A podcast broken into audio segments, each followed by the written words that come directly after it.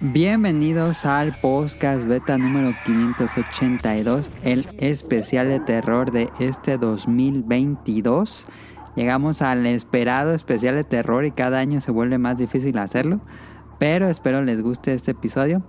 La verdad es que no creo que dure mucho, pero ya dije eso, entonces va a durar mucho, porque siempre que digo esa frase dura mucho.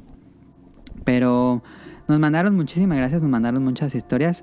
Pero son cortitas, no son historias así muy largas. Entonces tenemos muchas historias, pero son cortitas. Y tenemos un tema a desarrollar. Entonces va a ser el especial de terror, historias y un tema. Y tendremos de invitado esta semana, por supuesto, que regresa a Rion a contarnos sus historias de Japón. Una historia de Japón nos va a contar Rion hasta el final del programa, para cerrar el programa. Tenemos por primera vez en el Podcast Beta a una persona que siempre nos escribe semana a semana y es muy leal, es un fanático muy leal, que es Jesús. Muchas gracias, muchachos, buenas noches, ¿cómo están a todos? Buenas. Buenas noches. Gracias por la invitación. Escuchamos su voz en el pasado especial de terror porque nos mandó un audio y... por ahora sí lo tenemos para que nos platique a fondo de todo lo que nos quiere contar, de cosas paranormales. Y tenemos el regreso de Daniel en el Podcast Beta, que esperemos no se la guíe. Y dice que también tiene historias. Pues poquitas, muy pocas. Vale. Ya les he contado las mías y pues tampoco es que me pasen cosas todos los días. Yo les tengo una historia paranormal del hospital. Ah, perfecto. No me pasó a mí, pero sucedió. Te lo platicaron. La planchada. Ajá, me sucedió a la amiga de una amiga. La planchada. me puse a investigar con camilleros que lidian con muertos. Oh, qué bien. Siempre es un lugar para historias de terror el hospital. Sí. Pues vamos a comenzar este especial de terror. No va a haber Beta Quest. Pero antes del especial de terror, ¿quisieran hablar de qué juegan la semana? Nos vamos directo al especial. No, pues le tocan las preguntas a Jesús, ¿no? Yo había estudiado un las preguntas de Jesús de la primera vez que está en el Podcast Beta es: Jesús, ¿cómo conociste el Podcast Beta? Fíjate que cuando ya tiene como unos 10 años. ¡Hala! ¿10 años? Sí, porque fue con los comienzos del Twitter. Entonces, pues yo trabajaba y seguía Langaria y todo eso, pero nunca presté mucha atención. O sea, como que decía, sí, es sitio de noticias, y pues yo escuchaba más los podcasts que estaban en toque de queda. Creo que muchos de ustedes sí estuvieron también en esa época. Y cuando comenzó la pandemia, pues yo estuve trabajando. Yo trabajaba en una financiera. O sea, yo soy abogado, pero me he dedicado últimamente al sector financiero. Entonces... ¿Es abogado? Sí, así es. Se viene fuerte, ¿eh? Entonces, como sí tenía yo que ir a trabajar presencial, o sea, yo nunca tuve como que esa posibilidad de estar trabajando. Exacto. Entonces tenía la oficina estaba medio vacía y dije, pues, ¿qué hago? No, o sea, la música no me llena y como que el mood de ver tanta gente enferma. Sí conocí personas que fallecieron. Pues dije, pues a ver, vamos a ver podcast, ¿no? Y cayó otra vez el de ustedes. O sea, ya lo seguía, te seguía a ti. No, yo no, o sea, tú no me seguías. Pero yo te seguía porque tu arte siempre me gustó. O sea, siempre me ha gustado cómo hacer tu arte. Y pues empecé a escuchar los podcasts y me agradaron bastante. O sea, muchas veces ustedes decían, no, es que la voz de nosotros es muy rara, y Sí, es la verdad, o sea, la primera vez dices, tienen una voz muy graciosa, es algo muy particular, pero empiezas a agarrarle el gusto, y como ustedes no son tan clavados así como los viejos payasos, como Barcade, dices, es como que algo más de amistad, como si estuvieras escuchando amigos hablar de distintos temas. Entonces, pues, de ahí empecé y les comencé a mandar preguntas, y pues me gustó bastante su desmadre que ustedes traen. Perfecto.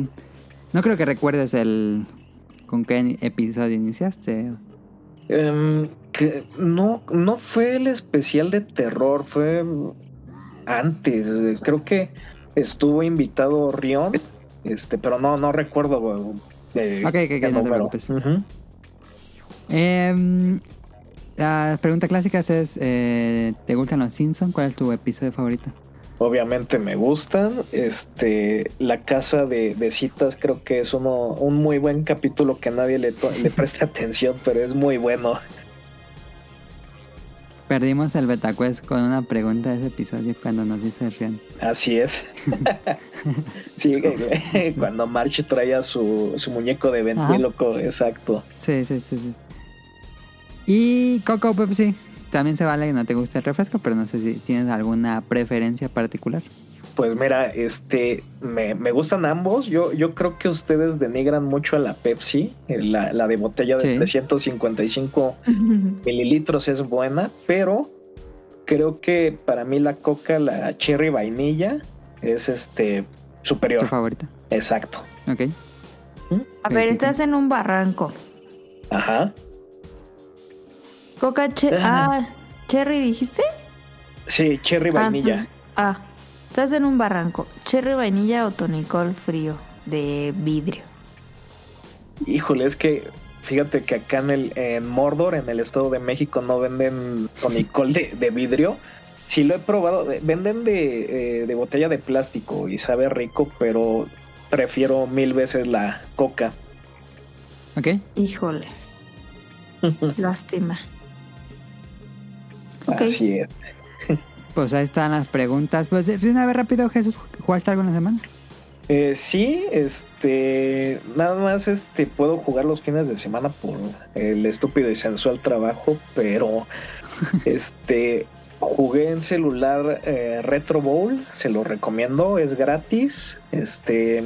También está para el Switch, o sea, no es un juego de americano con pixel art. No, si llegaron a jugar Tecmo Bowl en el Nintendo o en el Nintendo, sí, les va a gustar mucho. Y pues estuve jugando Elden Ring, ya estoy muy harto, pero ya estoy en el final, o sea, ya me faltan los jefes finales y ya, con eso termino el juego. Ok. Perfecto. Rion, ¿jugaste algo en semana? Hola, muchas gracias por invitarme, soy Rion Jun.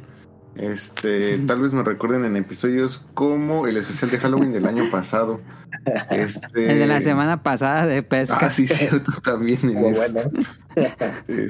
Gracias por escucharlo. Personalmente me gustó mucho este capítulo. Estuve jugando Dragon Quest X.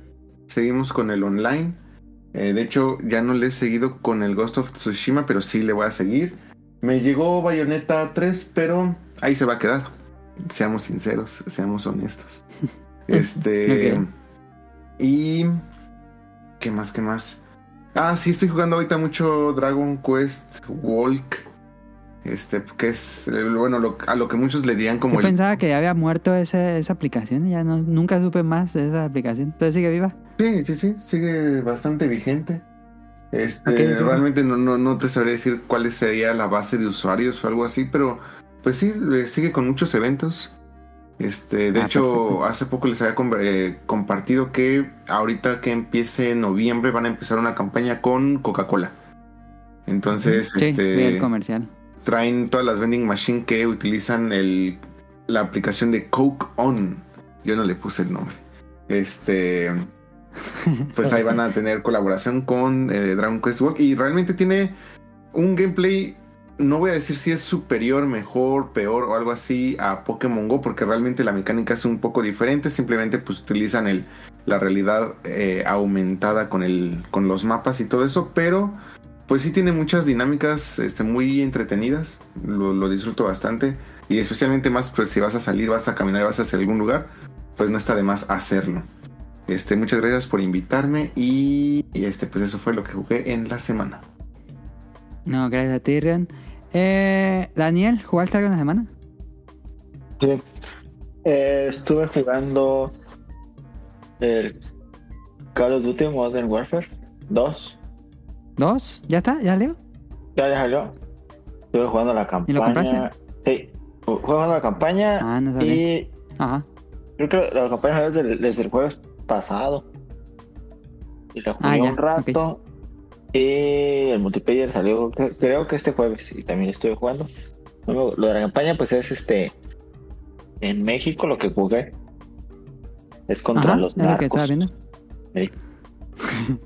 Con el corrido de la banda de Microsoft. Ándale, con el corrido de no sé qué banda sale. De la banda MS. Ah, sí, pero sí sale la canción y todo, según. Y yo no me pude alienar más ver así el corrido de Call of Duty. Dije, qué pedo, no mames, no pude. Lo puse el video, 5 segundos, lo cerré. Y estuve jugando en... no, nada más eso, que no jugué en ningún otro. ¿Y te ha gustado lo que ya de la campaña? ¿Está buena? Pues es una campaña muy Call of Duty, que está divertida, pero es pura balacera, correr, matar. Nada fuera de lo normal. Ok, nada trascendental en Call of Duty. Así que digas, nada. Tú siendo mexicano no sientes, pues, ¿no te aleja o te emociona matar narcos? No, pues está cagado, pero... Sí, estuve jugando con unos vatos mexicanos hoy en la tarde.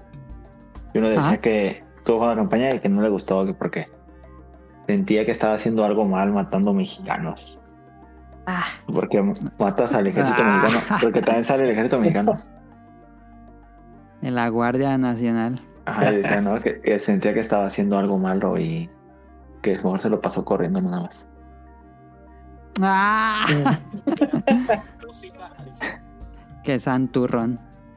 Pero no, a mí no, pues es que para mí es un mono normal, así pues tampoco. No, pero está bien representado México. ¿Se siente que es México o es cualquier escenario del Medio Oriente como todo el Call of Duty? Pues no, sí, se siente bien. Se siente más así como tipo. Lo poquito, es que no juega mucho, juega que será unas 5 misiones. Y pues se siente, parece así como favelas, tipo así, no tan... Ah, ya. No tan México, como el dios más brasileño. Ok. Y sí, porque el original era en Brasil, ¿no? Ajá. Sí. Pero sí, está bien, sí, está cagado que mates mexicanos. Daniel 2022, está cagado que mates mexicanos. Es que siempre han matado rusos y chinos y Medio Oriente. Ajá. Y vietnamitas, sí, cierto, faltaba mexicanos. Ya faltaban los narcos, ya Estados Unidos se había salvado a todos, no nos faltaba venir acá. Sí. Bueno, Caro, ¿jugaste algo? Jugué... No. Ok, no te preocupes. ¿Sí jugué? No, espérame. Estuve jugando poquito el Overcook en la semana. Okay. Y ya. Yo estuve jugando The Binding of Isaac, regresé de nuevo a Binding of Isaac. Voy a caer de nuevo en The Binding of Isaac hasta que salga God of War. Y nada más. Entonces vamos a empezar así el especial de terror.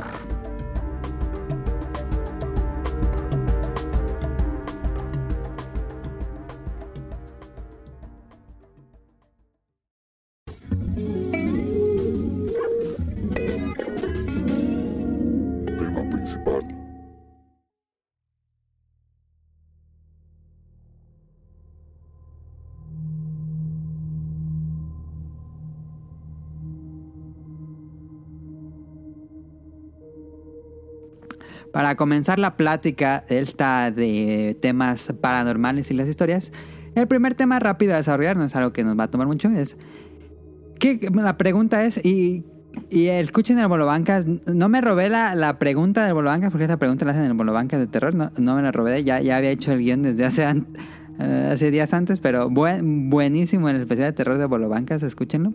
Pero bueno, ¿qué cosas paranormales creen que sean más reales y qué tan escépticos son? Porque pues tenemos críptidos, espíritus, maldiciones, demonios, conspiraciones, leyendas urbanas, ovnis, vida extraterrestre. ¿Ustedes creen que unas de estas tienen más veracidad que otras? ¿Y qué tanto de eso es pura charlatanería? No sé quién quiera comentar. ¿Quieres tú comentar, Jesús? Sí, si quieren. Sí, creo que hay cosas que sí son muy veraces. Por ejemplo, los demonios. Porque las culturas antiguas siempre han hablado de demonios. No nada más el catolicismo, sino bastantes religiones hablan acerca de ellos. Entonces no creo que, pues, desde hace siglos la gente haya tenido mucha imaginación para ello. ¿Por qué? Hay casos documentados de exorcismos, o sea, posesiones de demonios hacia personas. Entonces creo que eso sí es muy cierto. La brujería también. Cuando uno maldice, no es que uno sepa, ¿no? O sea, como de, tengo poderes, soy brujo y voy a hacer X o Y cosa, no. También dicen que, o sea, de la lengua nació el mal. Entonces, si uno no tiene cuidado con lo que dice, sí le puede caer a otra persona ese rencor o ese odio que uno puede sentir en ese momento. Ovnis, yo creo que también sería muy ilógico pensar que somos la única raza en un universo que es infinito, que ahorita por lo que vimos en el guión y que Estados Unidos está como que desclasificando ciertos aspectos o artículos o cuestiones de avistamientos, pues creo que sí sería plausible que pensar que también sí existen los ovnis. Los críptidos, sí, lo pongo un poco en tela de juicio porque sí, o sea, sabemos que hay muchas razas de animales que ni siquiera conocemos, han aparecido otras razas de animales que se creían extintas y que dicen otra vez apareció.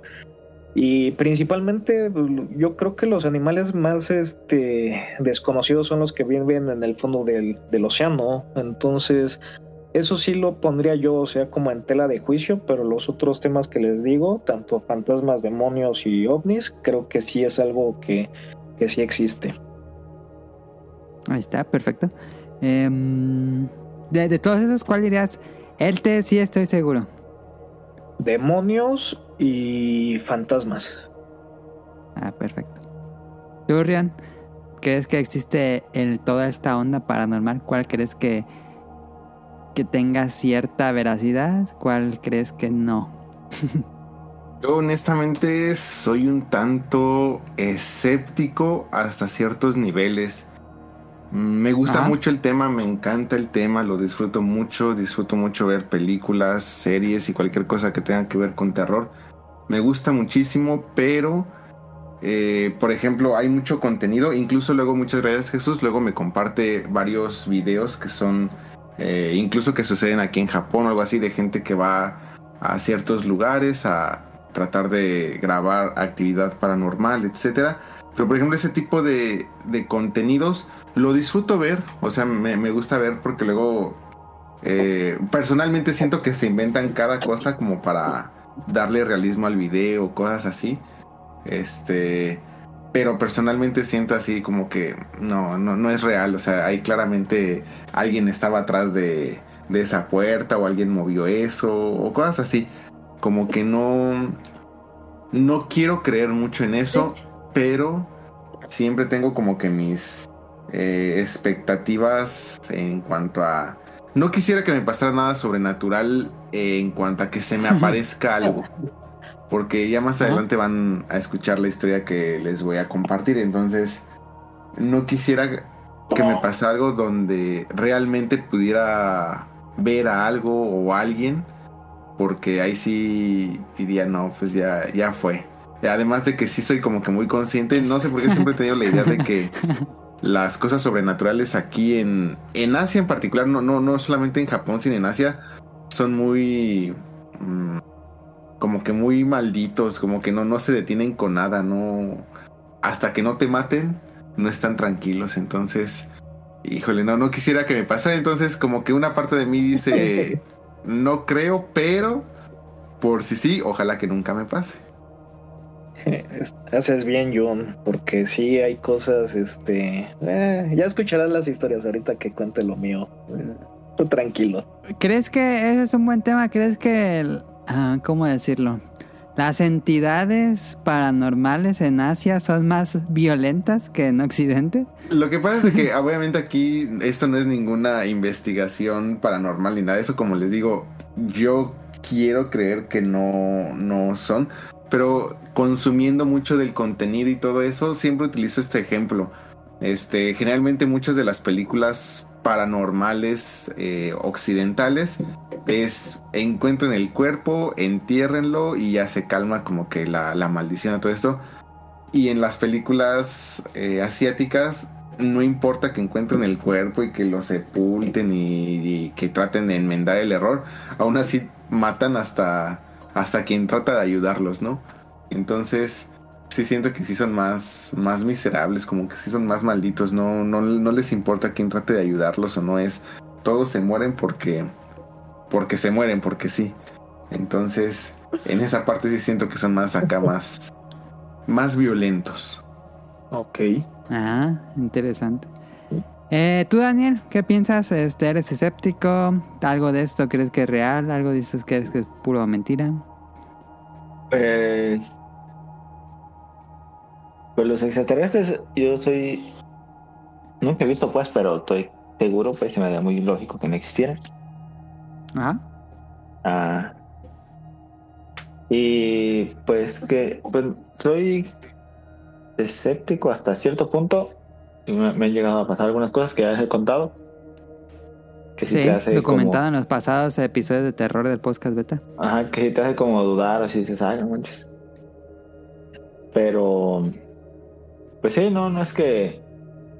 Tampoco soy así que me gusta y que diga, voy a ver si me aparece algo o ver películas, algo así, sino... Pues no sé, no es un tema que me guste mucho. Soy muy... Yo me considero muy miedoso para ese tipo de cosas. Okay. Y pues digo, soy escéptico hasta lo que cabe, hasta lo que he visto y... De todos los temas que mencionamos, ¿cuál dirías? Ese sí ha de ser verdad. Ah, pues los extraterrestres, ovnis, y eso estoy 100% seguro. Bueno, porque se me haría pues muy lógico que no. Y... Ajá. Nada más. Bueno, los demás sí también...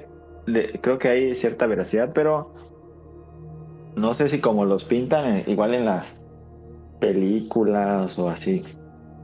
Creo que las películas han cambiado a su forma las cosas como son en realidad.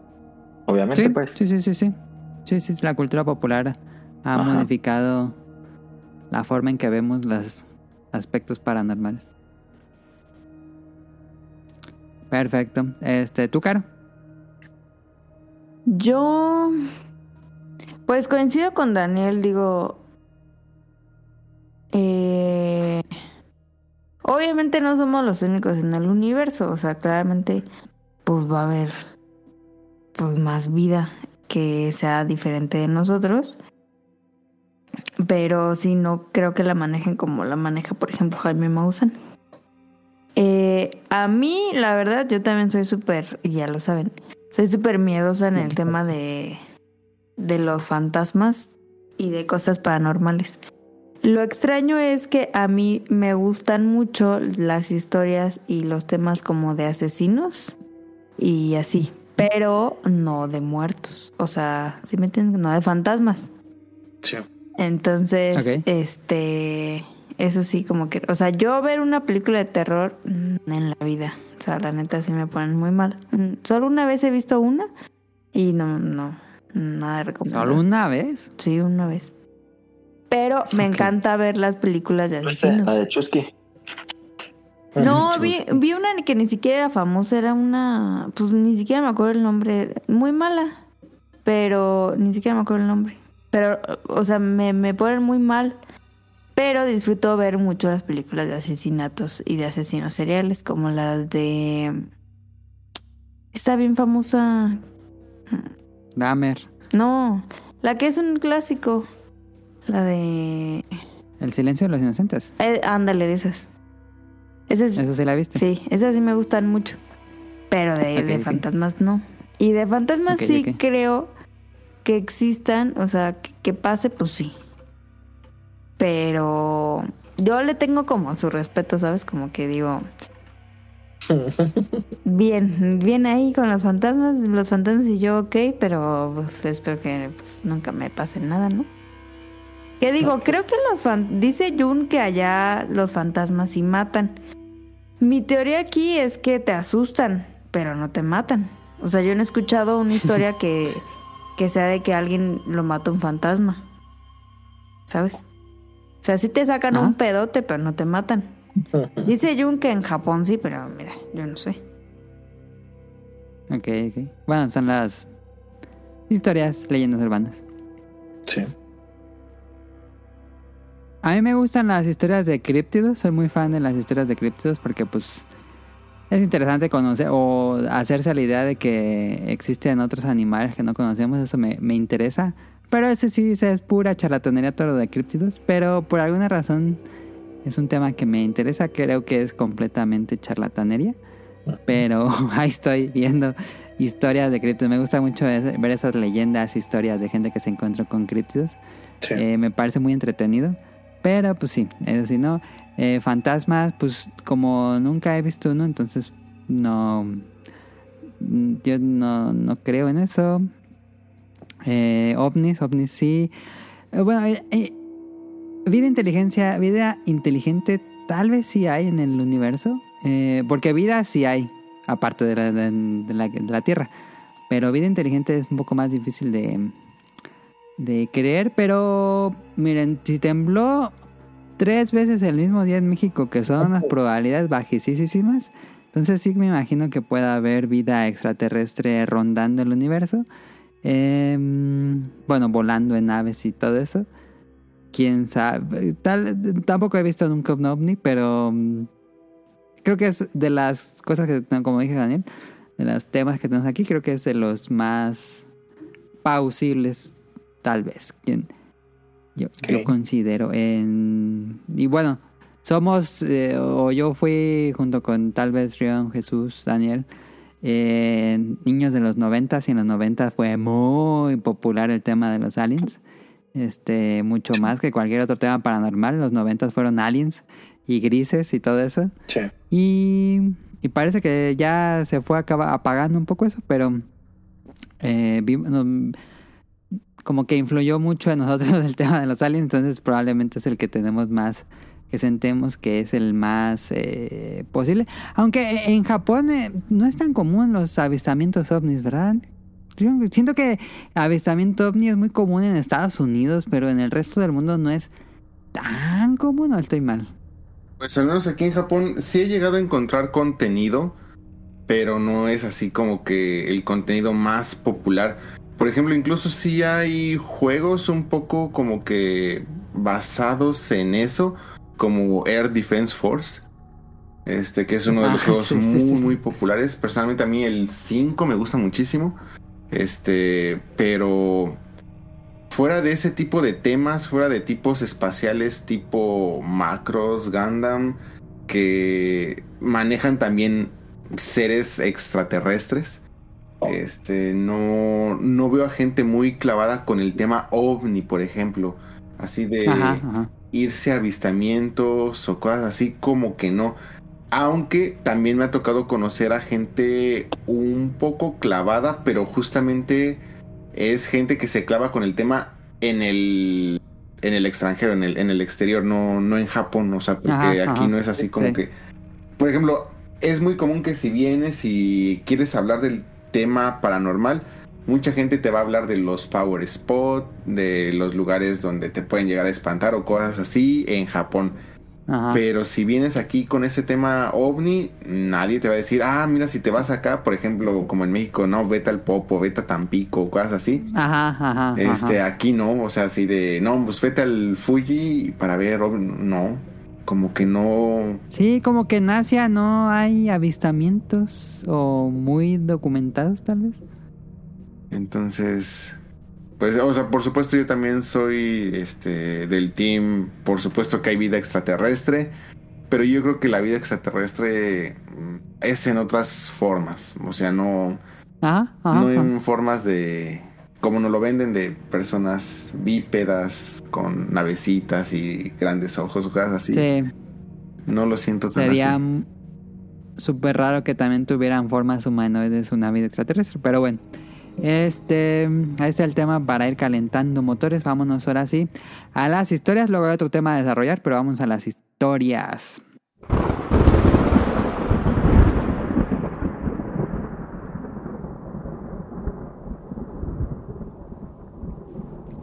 Y comenzamos con la primera, la voy a leer.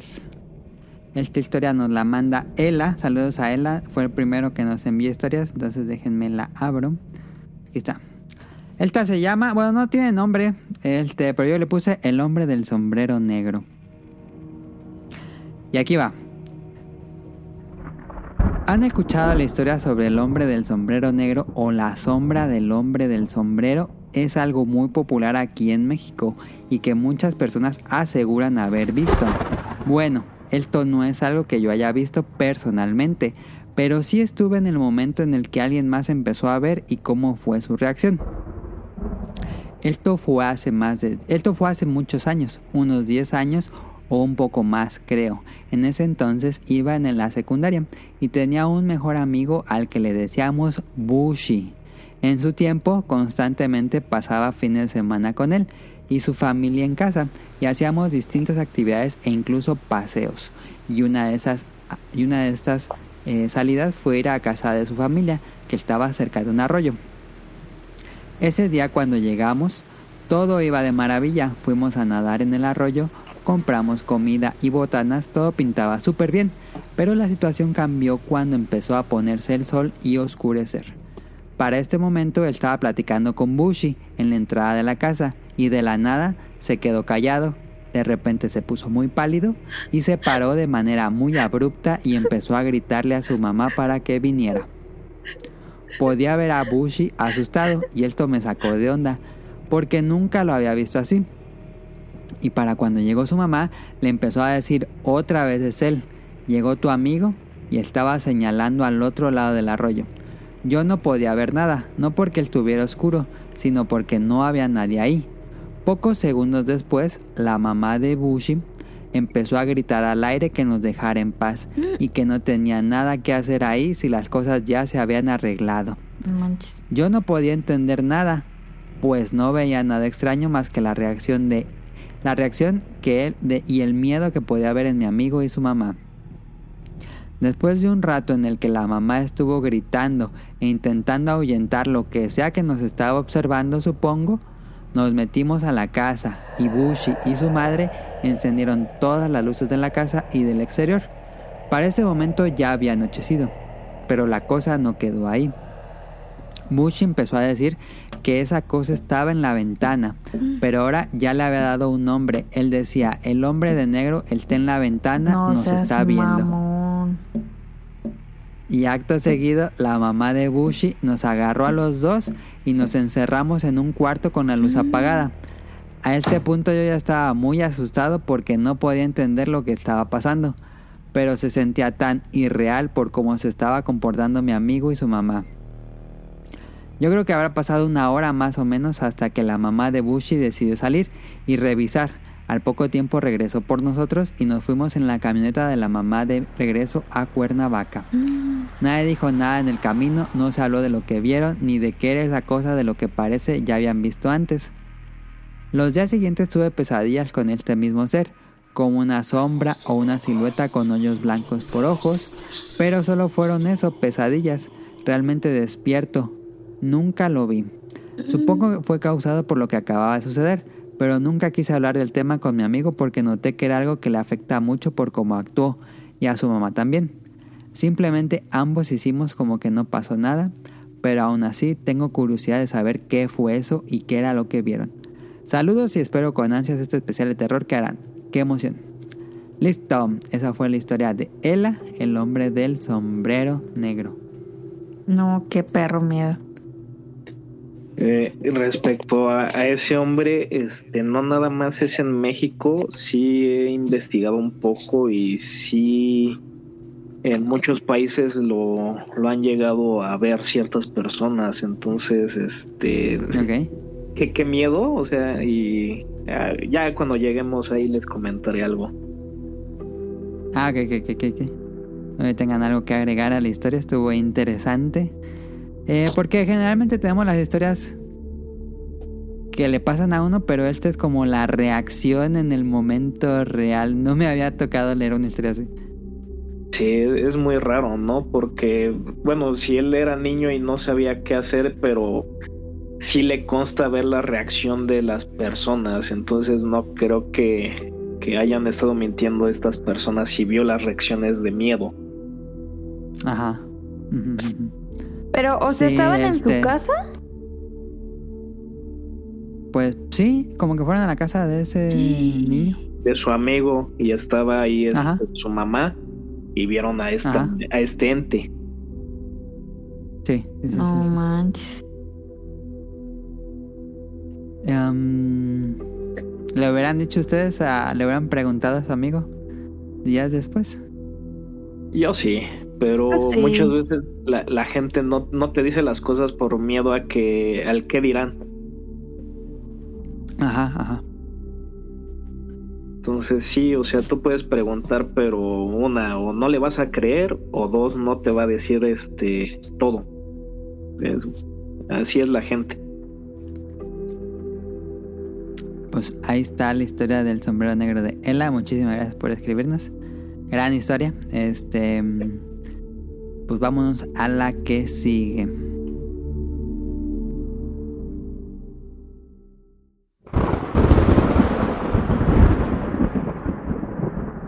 La que sigue es... Tampoco tiene nombre, yo le puse Aparición. Elsa nos la mandó a Lynn. Saludos a Lynn, que nos acompañó hace 2 programas, creo.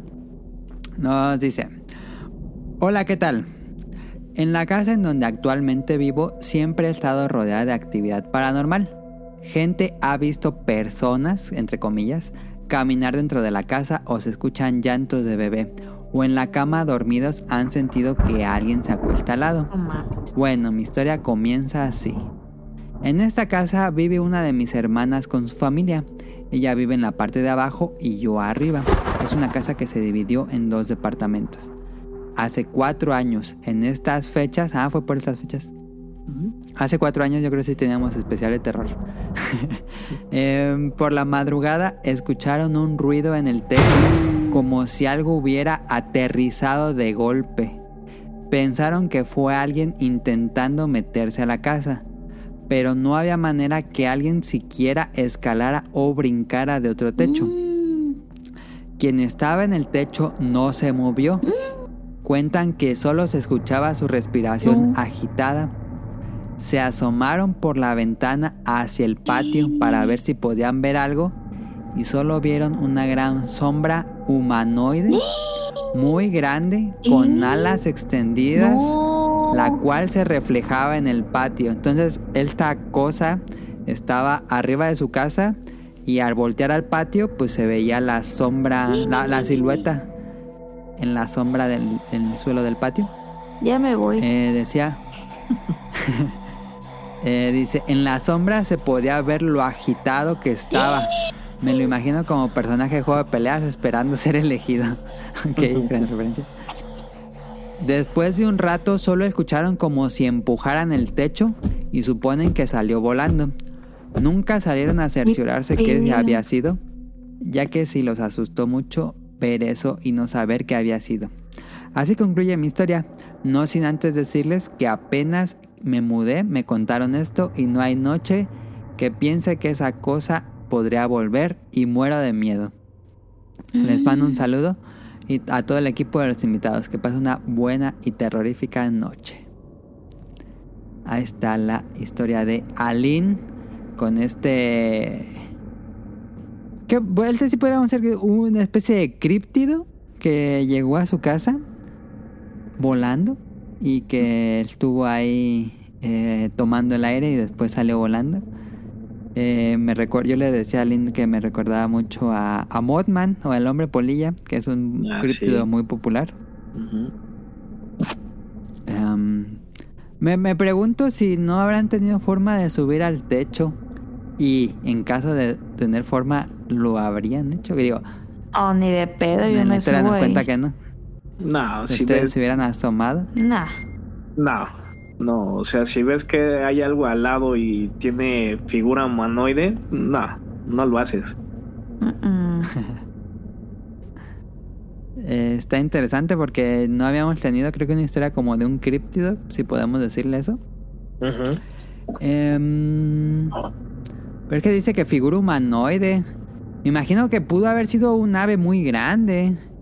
Pero no, es que no puedes confundir un ave con una persona. O sea, no hay manera. Exacto. Hay lechuzas grandes, pero no creo que... No. Porque decían que escuchaban la respiración muy agitada. Pues no. No, y sí era otra cosa. Creo que Rion y Jesús sí dice que era algo más. Sí. Yo también. Pero ¿qué dirían? No un fantasma o algo así. Yo he escuchado ciertas ¿algo físico? Sí, o sea, en muchos estados, o sea, y más en los pueblos, dicen que hay brujas, sí. Entonces las brujas pueden transformarse, entonces volar. Exacto. Entonces podría ser, o sea, porque también he escuchado que aquí en el Estado de México pasa eso. Entonces, ¿se aparecen brujas? Sí, o sea, sí, que vuelan. Exacto, haz de cuenta que en el folclore de lo que se crea aquí en México, las brujas se pueden transformar, o sea, se quitan extremidades para poder volar, y hay otras que se pueden transformar en animales. Ajá. Entonces podría ser, o sea, no lo descarto. No mames. Sí, hace unos días tuve este video de una bruja que va arriba de una camioneta. Lo pusieron en el Bolobancas de ayer. Ajá. Que sí se ve raro. ¿Algo quieres agregar? ¿Sí? No, también. Pues pues sí, a lo mejor. Primero yo, a mí lo que se me ocurre, pues una bruja, que yo tengo una historia, fíjate que me contaron de esos. No puse en el guión tu participación, Daniel. ¿Cuándo quieres decirnos sus historias? Tú decides. Cuando sea. Yo creo que ahorita es buen momento. Sí, es buen momento. Si lo puedes conectar con esta historia, es buen momento. Bueno, yo tengo una conocida de... La estaba contando...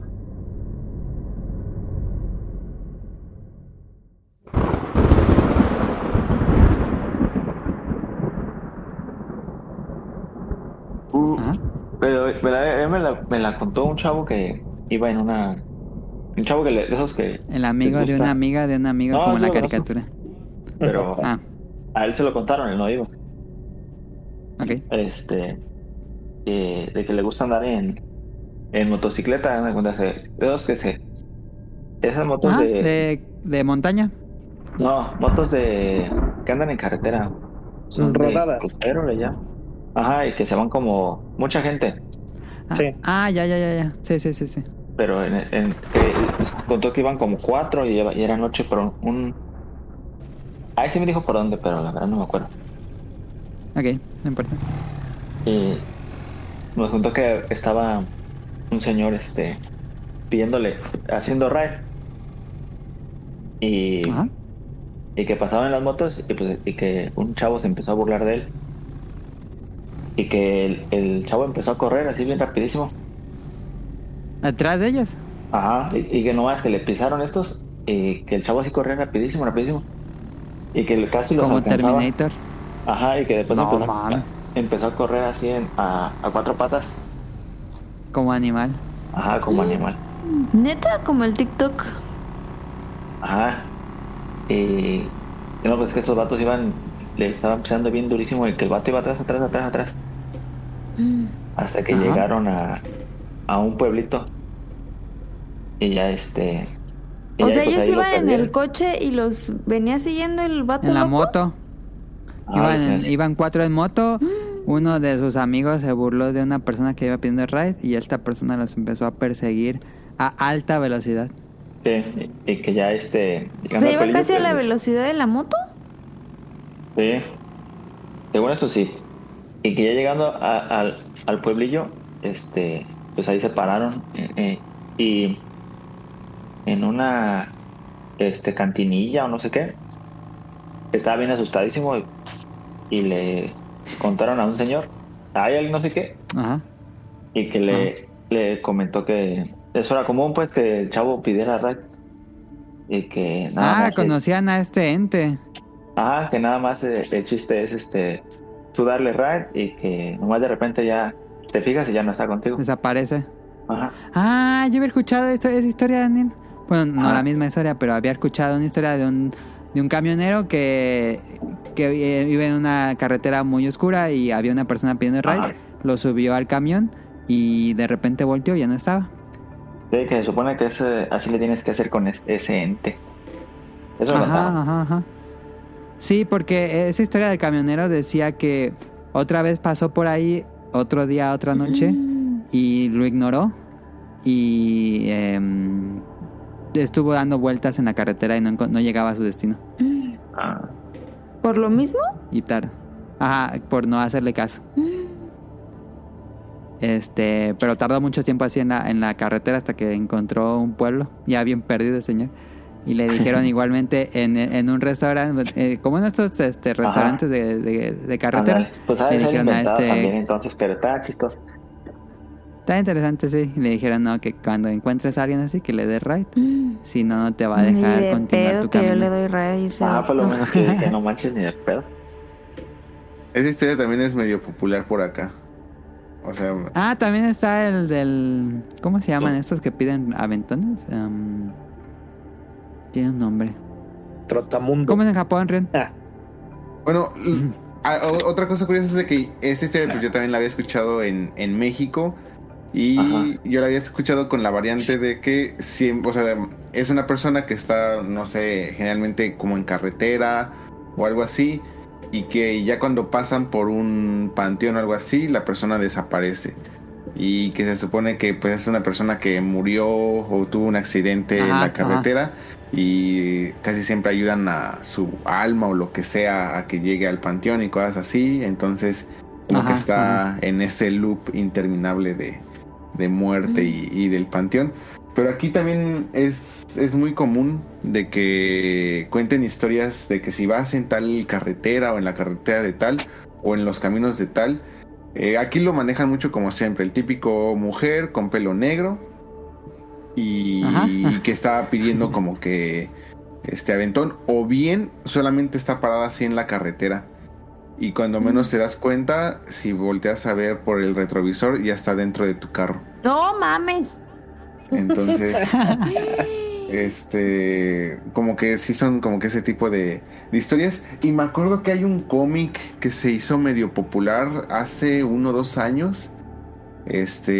Era coreano, si no mal recuerdo.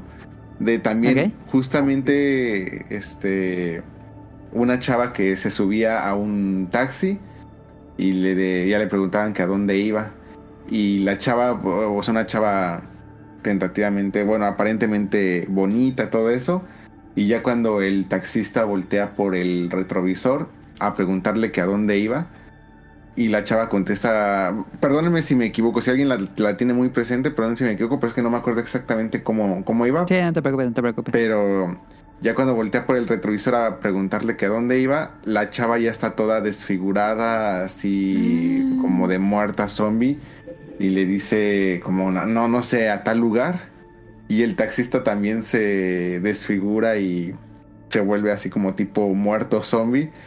y le dice, yo también voy para allá. Como que era cuando se juntaban las dos historias de tanto el taxista que te lleva al otro mundo como la pasajera que está muerta y que busca que la lleves.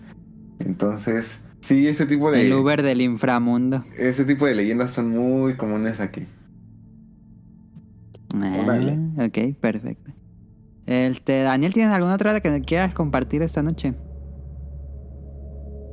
Sí, tengo... A ver, sí. Tengo varias. No, todavía no tengo varias.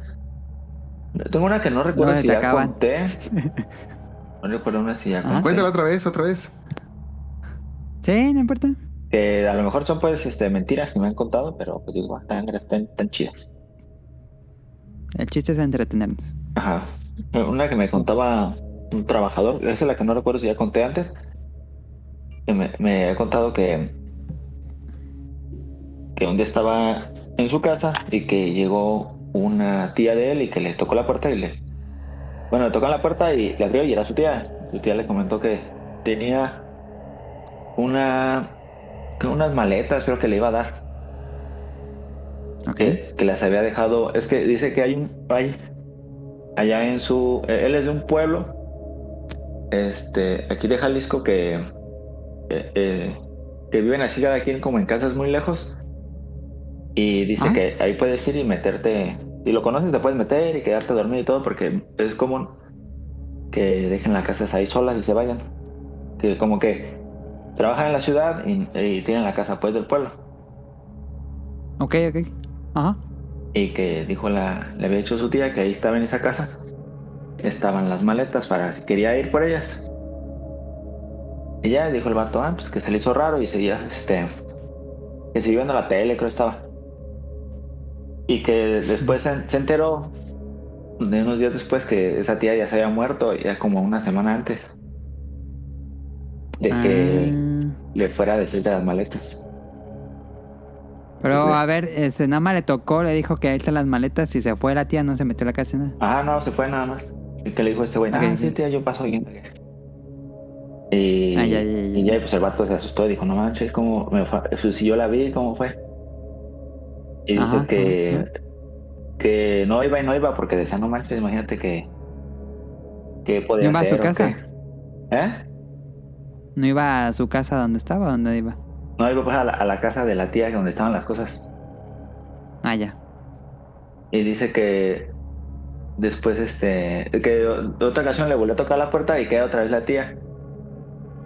Y que le volvió a decir, oye, es que ¿por qué no has pasado por las cosas que te dejé? Y que le dijo, no manches, le dijo tía, no, sí tía, ya voy a pasar, es que no he tenido tiempo. Y dice el vato que no ha ido, pues, que porque dice que no sabe qué hay, o qué tal si no es su tía, que sea otra persona, o qué pedo. Fraude, más bien. ¿Ustedes se irían por las maletas? Ese me recordó una historia. Eso lo contó igual y se lo inventó, o quién sabe, pues. Si ustedes les hubiera pasado, hubieran ido por las maletas para que dejara de visitarlo su tía. Pero, o sea, ¿él conocía a la tía? Pues sí, a su tía. ¿Y por qué no iba a creerle a la tía? Pues porque ya estaba muerta, supone. ¿Pero le daba una aura siniestra o era Pero después normal? ¿Supo que estaba muerta o él ya sabía que estaba muerta?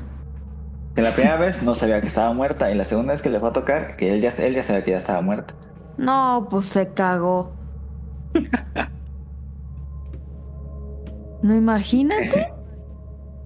Pero reaccionó muy normal para lo que nos platicaste, sabiendo que era una persona muerta. Vi Daniel, tú.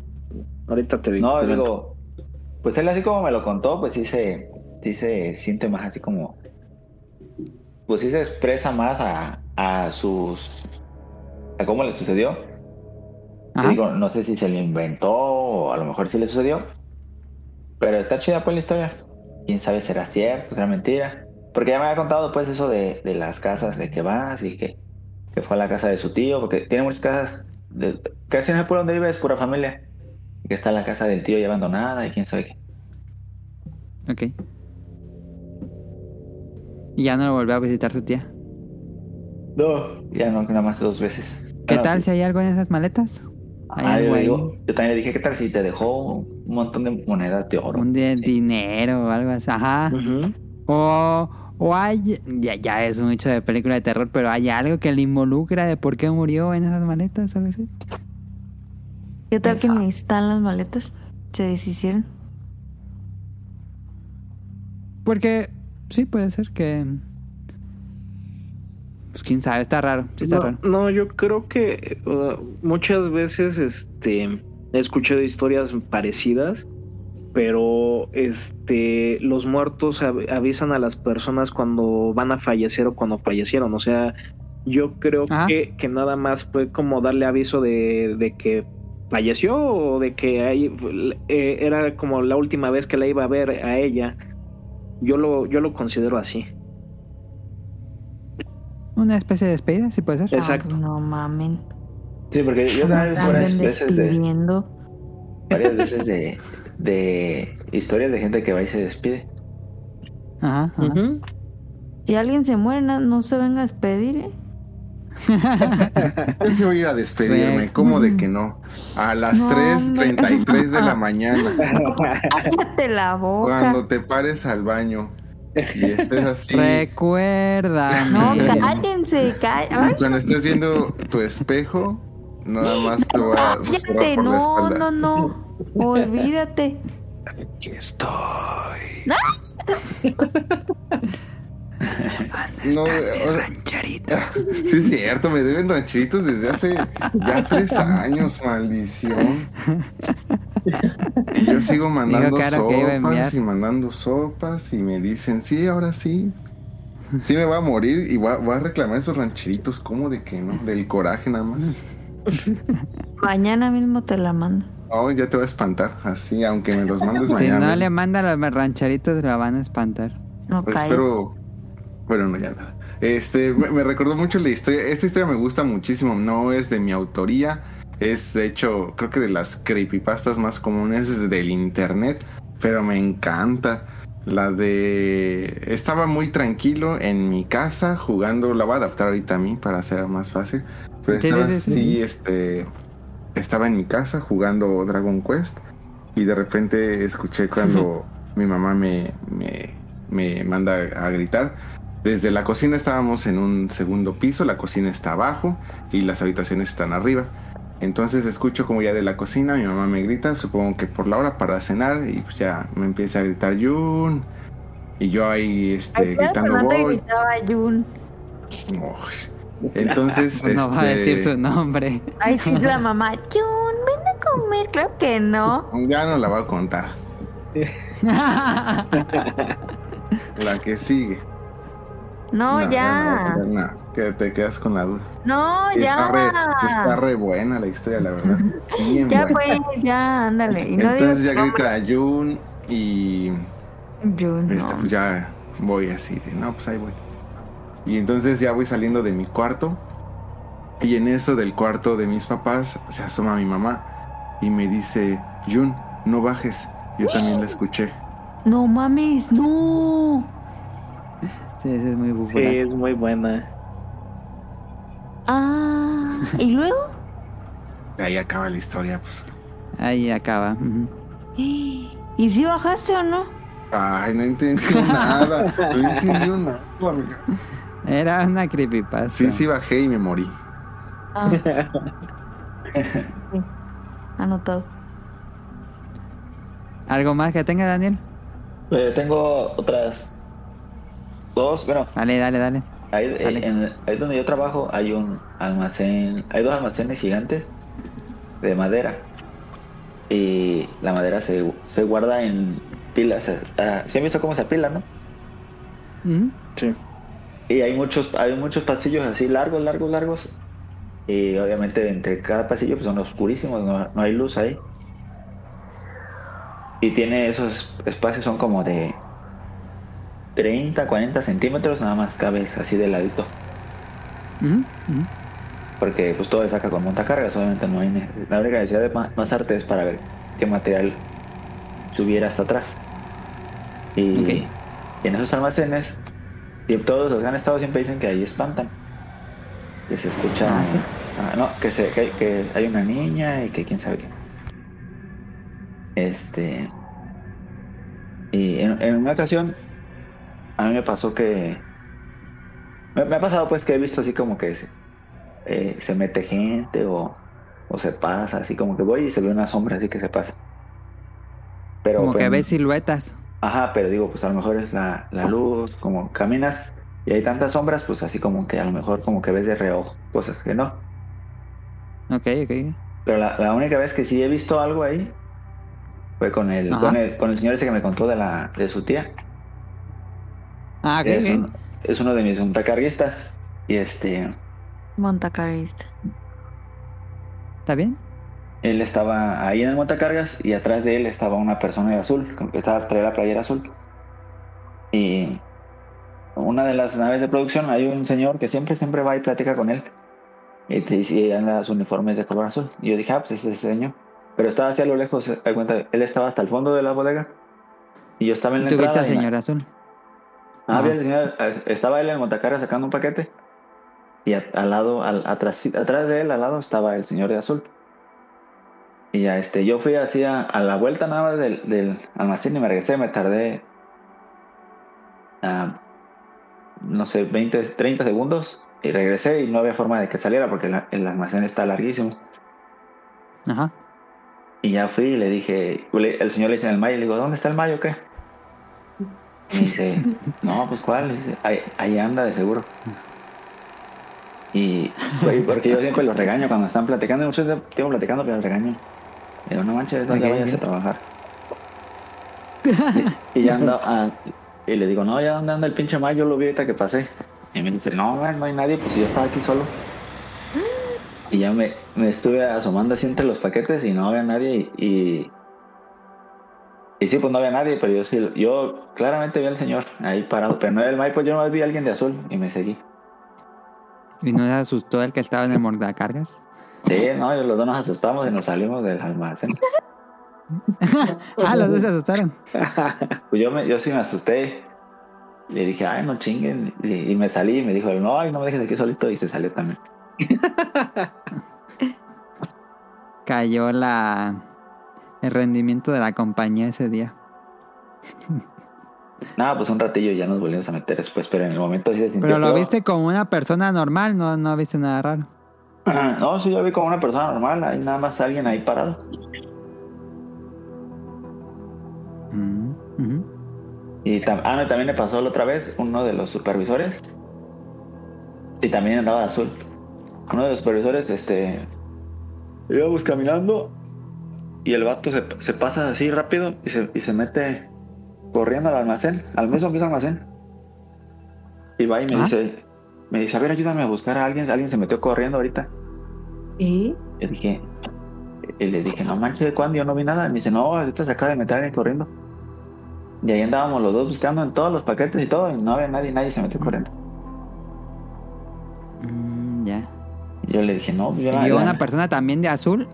Que se metió así corriendo hacia el almacén. Y ese señor es un chavo. Es así como que no le gusta que nadie salga de estar trabajando y así. Y como al almacén no debe entrar nadie más que los encargados del almacén. Porque ha pasado que han encontrado bolsitas de droga y cosas así. Y como aparte es muy peligroso. ¿Y se asustaron? Si prenden un cerillo o algo. Sí. Pues se prende todo. Pues nos sacamos bien de pedo. Yo me saqué de pedo porque yo no vi nada, pues. Yo después, ya mucho tiempo después fue que lo vi con el otro. Eso fue antes. Fue antes, ok. Y en ese mismo almacén, una vez me pasó que yo estaba... Yo luego me toca hacer planeación de ver si se va a meter algún mueble o algo. Mm-hmm. Y hay veces que son los muebles que sale uno cada 2 años, algo así. Y pues ocupa madera que como no ocupamos, pues lamentamos hasta atrás. Y una vez, en una ocasión, pues como yo no me da miedo así el almacén, porque pues en realidad no me meto con el miedo, no me meto pensando pues en cosas. Pues yo sí estaba sugestionado. No, no, yo sí me meto así hasta atrás a los paquetes, así, y donde ya no se ve nada más que con la pura lámpara. Pero una vez me metí y se empezó a escuchar como si un perro estuviera así como me va a atacar, así, gruñendo. Ajá, gruñendo. Y se empezó a estar escuchando bien fuertísimo. Y dije, no mames, qué pedo. ¿Se metió un perro, dijiste? Pues no, sí, se me hizo muy raro porque como estaba hasta atrás, el almacén choca ya, es de barda, pues no hay forma de que hubiera un perro ahí. Allá. Bueno, hay un pasillo todo largo hasta donde terminan los paquetes, hay un pasillo largo todo por atrás, pero ahí está oscurísimo, pues no se ve nada. Y dije, no mames, qué pedo. Y así alumbré con la de ese y no se veía nada, y no, dije, me salí rápido. ¿Te sentiste en peligro? ¿Sentiste que algo te iba a atacar? Pues sí, se me hizo... Es que pues, escuché que me estaba gruñendo un perro y dije, no manches, ¿cómo era un perro aquí? Pero no vi nada y ahí no hay perros, pues es una fábrica, no hay forma de que entren perros. ¿Y sonaba como un perro o como otra cosa? No, pues como algo gruñendo así, como algo gruñéndome así como un... yo lo único que he escuchado gruñir así, pues es un perro. Ok. Y en otra ocasión, eso se lo conté a la encargada del almacén, que... Es que la cambiaron, la otra renunció y la nueva. Le conté, una le estaba contando que la bodega espantaban y eso. Ajá. Y ya un tiempo después ella hizo lo mismo que yo y también escuchó lo mismo. Dice que me hizo, no manches, ya escuché. Me fui para a los paquetes y empecé a escuchar que estaba gruñéndome un perro. Como pues, como queriéndome gruñir un perro bien raro. ¿Y no hay una máquina de otro lado alrededor que pueda hacer ese sonido? No, porque mira, terminando el almacén, hay pegado muchos pasillos de madera ya seca, que está húmeda. No hay forma de que... y después está el aserradero, pero estará aquí unos 30 metros. No, pues está lejos. Ah, así como que... Y escuchaba como una máquina, pues... Y alguien, bueno, ya nos dijiste que alguien mal le pasó, pero nunca han visto como alguna entidad ahí aparte del hombre de azul. Pues hemos visto al hombre de azul y un vato que decía que la niña, pero nadie la ha visto a la niña y nada ese vato dice. Pero ese vato estuvo bien chistoso también porque se le prendieron las luces de su camioneta un día. Ajá. Y ya el vato fue y las apagó. Y ya se vino y otra vez la guarda. Oye, te dije que apagas las pinches luces. Y ya fue y las apagó. Y así como 3 veces se le prendieron las luces. ¿Sí? De la camioneta. Y el vato estaba bien asustado. Estamos dice ya te vas a llevar a la niña. La traes en la camioneta. ¿Nadie más se asustó sobre él? El vato se asustó porque decía, no mames, qué pedo, que se prenden. Y ya son de las que me acuerdo ahorita. Okay, ya si me acuerdo alguna bien. Otra, ya se las cuento. Sí, nos interrumpes. Ahí están las historias de Daniel. Pues vámonos a las historias de por qué tenemos a invitado a Jesús, que nos mandó nos mandó un audio el año pasado, pero ahora sí, Jesús, estás aquí. Lo que nos quieras platicar.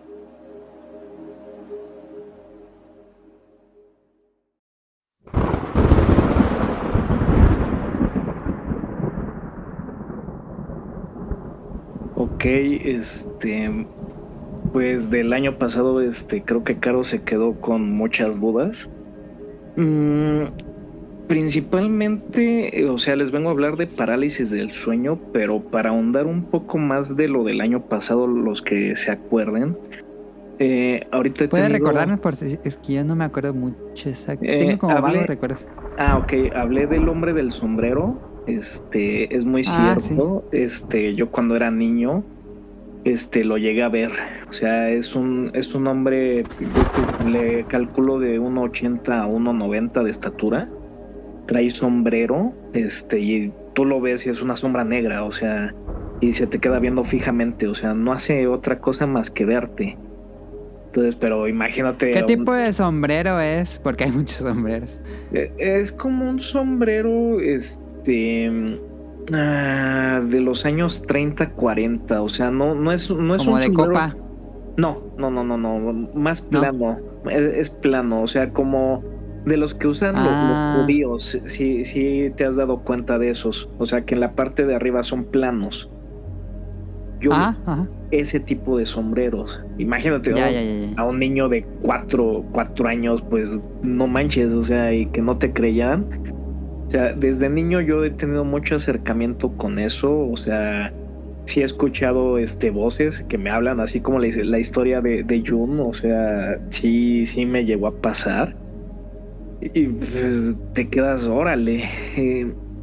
En la actualidad lo que me ha pasado este año es seguir viendo sus sombras, o sea, muchos dicen los fantasmas son como cosas etéreas, pero no, yo creo que sí hay una diferencia entre los hombres sombra y los fantasmas, porque pues, como el nombre lo indica, son sombras, o sea, yo normalmente cuando los veo pues, son sentados en mi cama, cuando voy a salir de casa y está oscuro. No manches. Sí, es en serio, o sea, te acostumbras, o a lo mejor yo ya me acostumbré. ¿Cómo puedes presentir, o ustedes que dicen, muchos de ustedes que no quiero creer, pero les tengo respeto, y está bien, o sea, sí ténganle respeto? ¿Cómo tú te podrías dar cuenta de que hay algo cerca de ti? Dos, si tú tienes un animal, principalmente los gatos son más perceptivos. Cuando se quedan viendo a un lugar en específico es porque hay algo a fuerza. Entonces tú Mele, que tienes gato, no sé si se duerman contigo. Sí se duermen conmigo. Ok, bueno, cuando veas que te despiertes y vean algo y se bajen, es por algo. Se bajen de la cama, es por algo. La otra manera, si no tienen ustedes mascotas, es que van a empezar a percibir olores. Pueden ver olores dulces, o sea, como rosas o como fragancias dulces. Si son fragancias como algo podrido, como caño, pues ahí ya es algo más peligroso. Y la otra, preocúpense. Sí, de hecho sí. Y la otra es sentir escalofrío. Si ustedes sienten escalofrío del lado izquierdo, es que hay algo ahí. Muchas culturas te dicen que los muertos siempre van a estar de tu lado izquierdo. Ay, no, entonces, no sabía. Bueno, ahí les paso el tip. Entonces, y como yo le estaba comentando a Lynn en Twitter, y te comenté a ti también, yo considero que esto se acrecentó más desde hace 9 años. ¿Se acuerdan de la historia que les comenté de la chica que pues me engañó y todo eso? Pues en ese lapso que ella y yo habíamos terminado, yo estaba en mi casa, estaba haciendo cosas, pues obviamente estaba deprimido. Y recuerdo que mi papá me habló para ver algo con su tocadiscos, porque él tiene un aparato, es un Kingwood ya viejo, pero tiene para discos de acetato, etcétera. Entonces fui y de repente me desmayé, o sea, se me bajó la presión, me desmayé y sí me pegué muy fuerte en la cabeza. Me llevaron ese mismo día al hospital a hacerme una tomografía y todo eso para ver si no había algo malo. Y desde ese momento comenzó pues todo esto, o sea, se acrecentó. También les una recomendación, si les tocan, ya sea a la puerta, a la ventana, por ejemplo, yo que vivo en, o sea, es una casa de dos plantas, o sea, es planta baja, primer piso. Obviamente las recámaras están en el primer piso. Yo me desperté por algo, sonó que tocaban la ventana y tú dices, no voy a abrir ni me voy a asomar, porque si era muy insistente que tocaran, así como si tocan la puerta. Entonces dije, no, gracias. Entonces, eso va con la parálisis del sueño. Ustedes saben que es una condición médica, o muchos científicos lo quieren atribuir a que, pues obviamente, como no se duerme bien el cerebro, cuestiones químicas, por eso sucede, pero no. ¿A qué voy con esto? Yo desde adolescente comencé con las parálisis del sueño. Obviamente, pues, ¿qué es lo primero que te dicen? ¿Sabes qué? Si se te sube algo o sientes que te despiertas, o sea, primero no abras los ojos y reza. O sea, es lo que te dicen, ¿no? O sea, los consejos de los abuelos y de las mamás. Y pues sí, o sea, es muy cierto, la parálisis siempre sucede entre 2, 3 de la mañana. Eso es un hecho. Pero lo que a mí me pasó la última vez fue... es una mujer, y de hecho la he visto en mis sueños, la reconozco. Porque sientes también cuando algo te posas sobre tu cuerpo, haz de cuenta que, o sea, sí, se te paraliza todo, sientes escalofrío. Entonces, puedes escuchar, puedes abrir los ojos, pero no puedes hablar. Y no te puedes mover, y a veces lo que se te suba o el ente, lo que sea, a veces son muy agresivos. A mí sí me llegó a golpear, pero me sirvió de algo. O sea, haz de cuenta que yo estuve forcejeando y me golpeó en el estómago. Y es muy raro, o sea, desde que me golpeó el estómago me enfermé del estómago, tuve una bacteria por mes y medio, bajé 10 kilos. Entonces yo creo que o me avisó algo, esta mujer, a lo mejor tú, Mele, sí te podrás dar una idea. Ella puede cambiar, puede ser una mujer joven, o si tú que has leído Dan, la abuelita. Sí. La granny. Así es, es así. ¿Cómo me doy cuenta? Porque son como pesadillas. Normalmente, pues estoy en una casa y pues voy sobre el pasillo y los cuartos y empiezo a escuchar cómo grita, y ahí es cuando se hace la parálisis del sueño. Entonces, lo que yo les... ¿Y te despiertas en ese instante cuando entra la parálisis del sueño? Sí, te despiertas, o sea, y no te puedes mover. Llegó un momento en que rezar no sirvió de nada. Entonces, si les llega a suceder, yo sí les diría, si puedes luchar, yo creo que se calmó esta entidad o hice un pacto o algo, porque sí la llegué a atacar, o sea, sí pude morderla, o sea, porque es como inconsciente. Haz de cuenta que como si se desdoblara tu alma, o sea, y estuviera luchando. Entonces, sí la pude atacar. Y desde ahí ya no me ha pasado. Pero considero que es este tipo de historias, o sea, nadie que yo recuerdo, o sea, sí escucho de ese, me subió el muerto y ya, pero no es muy común. Y si pues el mundo está lleno de energías, a lo mejor esta mujer ya vive aquí, no lo sé. Tampoco me quiero sugestionar con eso, pero aprendes a vivir con ello. ¿Cuándo fue la última vez que te pasó? Ya tiene como un año que ya no me ha sucedido. Pues es poquito. Exacto. Es poquito. Entonces, sí, también es... son cosas, ¿no? Creo que por eso les comentaba este aspecto de... Desde que me sucedió eso de la cabeza, que es como si se hubiera aperturado algo en mí. Ajá. Entonces, como un sentido especial. Exacto. Un sexto sentido o algo. Entonces, sí, yo les digo, está bien no creer, pero también está bien respetar. Si les llega a suceder, pues no se saquen de onda, o sea, no se espanten, o sea, por algo les pasa y hasta ahí.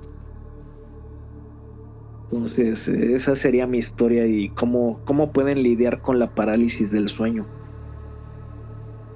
¿Y la última vez que te pasó fue más tranquilo? ¿Fue más violento? No, ya fue tranquilo. Fue cuando te digo que sí la pude, o sea, fue como un impulso de ira, y la mordí y me soltó. O sea, fue ahí cuando me desperté. Es como si regresaras a tu cuerpo. Entonces, pues nada más, ¿qué es lo que haces? O sea, la parálisis, para los que no les ha tocado, o sea, te digo, no te puedes mover, pero cuando ya puedes moverte es como si te hormigueara de nuevo el cuerpo, o sea, como si fuera otra vez la circulación y todo. Pero sí, o sea, te despiertas sobresaltado y siempre es a la misma hora. O sea, ese es un hecho. Siempre, aunque Rion dijo hace rato de, no, 3:33, es cierto, Jun. Siempre es ahora, te despiertas. Hombre, a mí me pareció una vez, solamente una vez he tenido parálisis del sueño y no eran las 3:33. ¿No? No. Ah, qué bueno, pero sí, o sea, al menos en mi caso sí ha sido a esa hora y sí, o sea... Muchos dicen que es la hora en donde están los muertos o las entidades. O sea, pero te vuelves a dormir, o qué haces, ya no puedes dormir. ¿O? No, sí, te vuelves a dormir, o sea, pero es como esos memes, o sea, si traes tu cobija, pones como te cubres con la cobija y ya es tu escudo protector, así como los memes. Okay. O sea, pues ajá, obviamente pasa el susto y dices, pues ya ni modo, ¿no? O sea, me sucedió, pues a dormir, porque pues mañana tengo que ir a trabajar, o tengo que estudiar, tengo que hacer otra cosa. Ok. Pero sí, esas son mis historias de vida, muchachos. Y pues, ¿ya no viste al hombre del sombrero nunca más? No, nunca más. Lo que sí es que... Okay. Sí veía como bueno, ya sé que no se acuerdan, pero de niño pues varias familias vivíamos en la casa de mis abuelos, que en paz descansen, o sea, eran varias casas, o sea, como tipo vecindad, pero pues bueno, cada quien vivía en su parte que le tocaba. Y sí llegué a ver pues no sé qué eran, o sea, si fantasmas o entidades. Como les comentaba esa vez, en esa zona, en el Distrito Federal, o en esa alcaldía, hubo una inundación y muchas personas murieron. Les estoy hablando como en la década de los 40 o 50, o sea, que no había tanto crecimiento en ese aspecto. O sea, mi abuelo pues, construyó todo eso, y pues tú sabes que cuando llegas a vivir a un lado y que apenas están construyendo, siempre hay historias. Sí. Entonces, de igual manera, ¿por qué pueden haber hombres sombra o fantasmas? Porque recuerden que, pues nosotros, ¿cuántos siglos tiene el mundo? Bueno, hasta miles de años, ¿no? Pero dentro de la humanidad, ¿cuántas personas no han muerto? O sea, no sabemos si donde construyeron la casa antes murieron, no sé, en la Revolución, Independencia, había algún cementerio, algo, o sea, nadie sabe. Y de hecho yo le iba a preguntar a Jun, porque estuve investigando, o sea, de esos videos que veo, al menos en Japón, cuando tú vas a rentar, tú puedes preguntarle al arrendador si alguien murió ahí. Ellos no te tienen que decir, pero si tienen el derecho de decirte si tú les preguntas, y está en la legislación, porque creo que sí ha habido casos, así como dice Jun, de que allá los espíritus son manchados, y creo que sí está por legislación. Entonces, qué bueno que él está ahorita y que si él lo sabe, que nos pueda comentar después. Ispas, honestamente sí les fallo, no sé. Lo que pasa es de que como extranjero tienes bastantes otros problemas para rentar aquí en Japón, entonces obviamente no van ahorita como que al tema, sería como que hacer, pero yo creo que sí da para tema para otro programa, pero digamos en resumen aquí pues como que hay discriminación, si alguno lo quiere ver como racismo o algo así, para rentarle a los extranjeros. No te puedes poner quisquillosos. Sí, aquí siendo extranjero, ¿no? Es totalmente legal que no te quieran rentar por ser extranjero, completamente legal. Entonces, pues de por sí los lugares ya son muy reducidos para que tú puedas rentar, o al menos tan libremente, como para que llegues, o sea, entiendo muy bien el por qué lo preguntaría a alguien o cosas así, y más lo entiendo más porque he visto muchas películas que se basan en asesinatos que han sucedido en una casa, y pues a partir de ahí pues se generan muchos fenómenos paranormales, al menos dentro de la película. Pero uh-huh. pues ya en la realidad, como que al menos como extranjero, yo creo que es la última de las cosas que te preocupan cuando buscas una casa. Ya cuando estás ahí adentro, pues tal vez en la noche ya es un tema más de sugestión, pero que es justamente lo que iba a comentar también al principio y se me olvidó. O sea, que ojalá que muchos puedan escuchar este programa pues de noche. O sea, yo sé que mucha gente lo escucha en el trabajo o algo así, pero al menos este especial que lo escucharán de noche para hacerlo más en ambiente, porque siento que sí se llega a perder a veces mucho el escuchar historias cuando estás como que en el día, acompañado y cosas así, allá cuando estás en la noche. Y hubiéramos hecho la advertencia primero. Sí. Pero honestamente no sé muy bien cómo esté toda esa parte, pero pues si me llego a acordar y si lo ven viable, pues podemos ponerlo como asterisco para el siguiente especial del próximo año. A ver qué tanto hay detrás. Okay. Sí. Qué tanto hay detrás de las rentas y ese tipo de condiciones, al menos aquí en Japón. Sí, estaría interesante investigarlo. Perfecto. Y Rion, de tu parálisis de sueño, ¿cómo fue? ¿Sentiste algo raro? ¿Sentiste algo más? Sí, es una experiencia muy, muy, muy desagradable. Y sí. No sé si esto tenga que ver por el porqué justamente mucha de la parálisis del sueño. Me acuerdo que ya en varias, ¿cómo decirlo? En varias gacetas médicas han explicado la parálisis del sueño, digamos, desde el punto de vista científico. Sí. Pero yo siento que sí está muy ligado, o que mucha gente lo liga con cuestiones paranormales, porque lo que sí me pasó es de que yo estaba teniendo una pesadilla. Y yo justamente al intentar despertar de esta pesadilla, ajá, es de que me da la parálisis del sueño. Que ahí es donde se liga un poco con la gente que sí, que sea un poco más científica. Se supone que si lo entiendo bien y a palabras más simples, si entiendo bien, la parálisis del sueño no es más que tu cuerpo y tu mente se logran como que disasociar un poco, que van a tiempos distintos. Entonces el cuerpo ya se despertó, pero la mente todavía no. Entonces la mente todavía sigue un poco como que en el sueño, que generalmente pues es de una pesadilla y tú te quieres despertar rápido. Entonces estaba yo justamente en casa de un amigo. De hecho, este amigo ya muchas veces lo he mencionado en Twitter, Triforce, un saludo. No creo que lo escuche, pero un saludo. Y estábamos en una queda porque había salido algún juego o algo así. Entonces ya eran como las 5 de la mañana, algo así. Y me acuerdo mucho que él y otro amigo estaban platicando.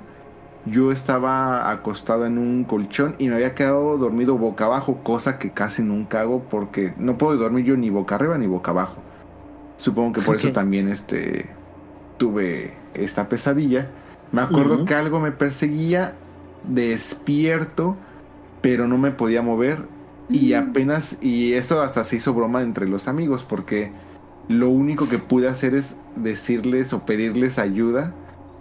Creo que les dije ayúdenme, pero ellos siempre ya obviamente después, en el momento pues se asusta, porque pues también estaba de noche, bueno, todavía estaba oscuro y se despierta alguien que te dice con una voz así de ayúdame. Pues sí, da miedo. Pero pues ya después se hizo bromo, se hizo chiste porque nadie me ayudó. O sea, ellos se espantaron y se me quedaron viendo. ¿Pero los despertaron? Ah, sí, los despertaste. No, o sea, ellos estaban hablando, ellos estaban despiertos, ellos estaban hablando. Ah, ya. Y se me quedaron viendo así como que, ¿qué pedo? Pero nadie me ayudó, pedo, o sea, nadie me movió ni nada, ni nada. Ya después así fue así como de risa.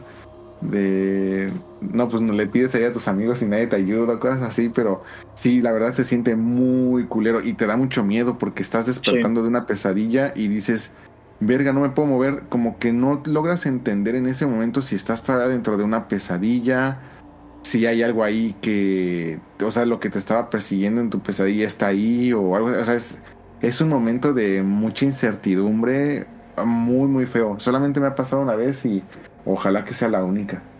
Pero ¿sabes qué es lo peor? Cuando esa cosa, lo que te persiga o todo eso, porque sí es cierto, siempre es con una pesadilla, te habla.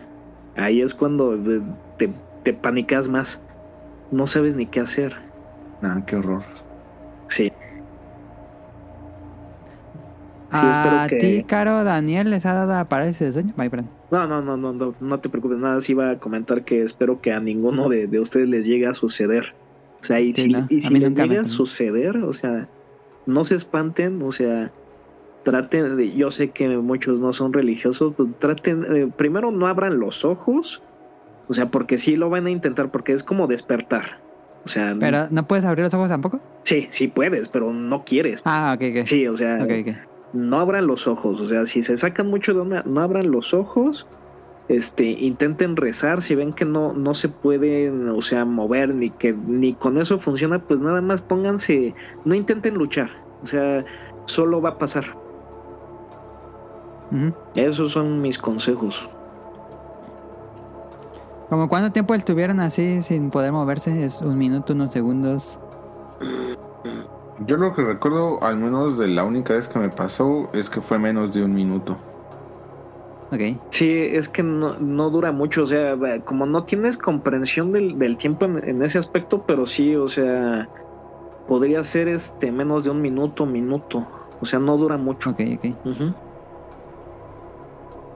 ¿Te ha pasado a ti, Daniel? ¿O Caro? A mí no. Okay. No. A mí lo que me pasa seguido, pero pues eso no tiene nada que ver, es que como que estoy cayendo en el sueño profundo y salto. O sea, como que sueño que me caigo y me asusto mucho. Eso es normal. Pero eso no. Y se siente en el estómago bien feo cuando vas cayendo en un sueño. Ay, bien horrible, que te caes horrible. Sí, se siente bien feo el estómago. Y lo que me pasa mucho que no tiene que ver con parálisis del sueño, y estoy casi seguro que Jesús tiene una explicación paranormal para esto, pero yo batallo mucho para dormir y mi uh-huh. proceso en lo que caigo dormido, yo casi no sueño, bueno, como les digo, tal vez sí sueño, pero nunca lo recuerdo. Pero sí soy muy consciente de mi proceso antes de caer dormido, y en ese proceso casi siempre escucho que me llaman, o sea, siempre escucho mi nombre. Entonces, ándale. Bueno, en ese momento sí escucho mi verdadero nombre, o sea, sí escucho claramente como si me estuvieran gritando, y muchas veces sí me vuelvo a despertar por eso. O sea, no es de que, alguien me llamó, o sea, porque claramente estoy consciente que o estoy solo, o que no hay nadie, o que la gente que está ahí no es la que me está llamando. Uh-huh. Sí lo logro identificar precisamente como en ese momento en el que me estoy cayendo dormido, que alguien me llama. Y a veces hasta por eso ni me puedo volver a dormir, no porque me dé miedo, sino porque como que otra vez me despierto y me cuesta conciliar el sueño.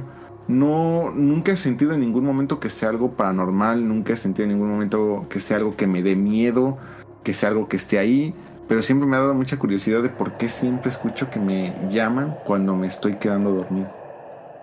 Muy raro, nunca había escuchado eso. Sí, es muy raro, o sea, sí también he escuchado que a personas les suceda. Por ejemplo, yo en tu cuarto, o sea, antes de dormir dejas vasos vacíos o botellas abiertas. ¿Botellas abiertas de bebidas? Sí. Pues ahorita, desde que me mudé, ya casi no, pero antes es muy común que tenga botellas de agua abiertas por todos lados. Ciérrala siempre, John. Nunca tengas vasos vacíos, o sea, en tu dormitorio. Nunca tengas vasos vacíos, o sea, si ya tomaste algo o ya lo ocupaste, antes de dormir, ponle un poco de agua, un poco de líquido. Las botellas no las tengas destapadas, porque hay una creencia en que los muertos se esconden ahí. O sea, pero es creencia, o sea, te digo, son cosas que... ¿Cómo? No entendí. ¿Qué? Sí, o sea, cuando tú tienes, donde te vas a dormir o en tu casa, tienes botellas abiertas, o sea, sin tapar. Es que yo siempre me pongo... Ajá. Tengo un vasito en mi buró que tiene un popote, pero tiene una tapita, pero pues tiene un popote. Hay un popote. ¿Cómo funciona la regla? Sí. Pero entonces, ¿ahí está abierto o qué? No, ¿de qué es tu vaso? Un popote de tabletitas de Starbucks. Yo también siempre duermo con un bote aquí al lado. Porque abierto. Luego me hace no tiene tapa en la noche. Es que me ha pasado que me despierto como a las 2 de la mañana así. Así, dame agua, porque tengo mucha sed, entonces pues siempre tengo agua. ¿Sabes por qué te pasa eso? Porque no tomo agua. No, porque hay un muerto en tus pies y la próxima vez que te despiertes a tomar agua, vas a ver, hay un viejito viendo aquí directamente. Y te va a decir, dame agua. Les digo, o sea, pues son creencias, o sea, inténtelo, o sea, más tuyo, ¿no? O sea, a lo mejor eso podría ayudarte a conciliar mejor el sueño. Ok, pues no sé si tengas algo más, Jesús. No, creo que terminé con eso. Ahí está la participación de Jesús. Tengo un tema aquí a desarrollar, pero vamos muy bien de tiempo. Siento que si hablamos de este tema nos vamos a llevar mucho tiempo. Mejor en este tema lo reemplazamos por tu historia, Caro.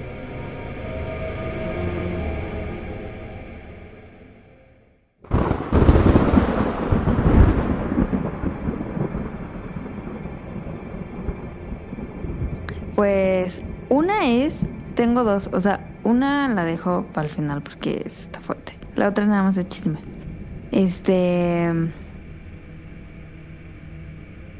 Hagan de cuenta que la otra vez... Es que hay varios pisos en el hospital y yo estaba en el piso 5.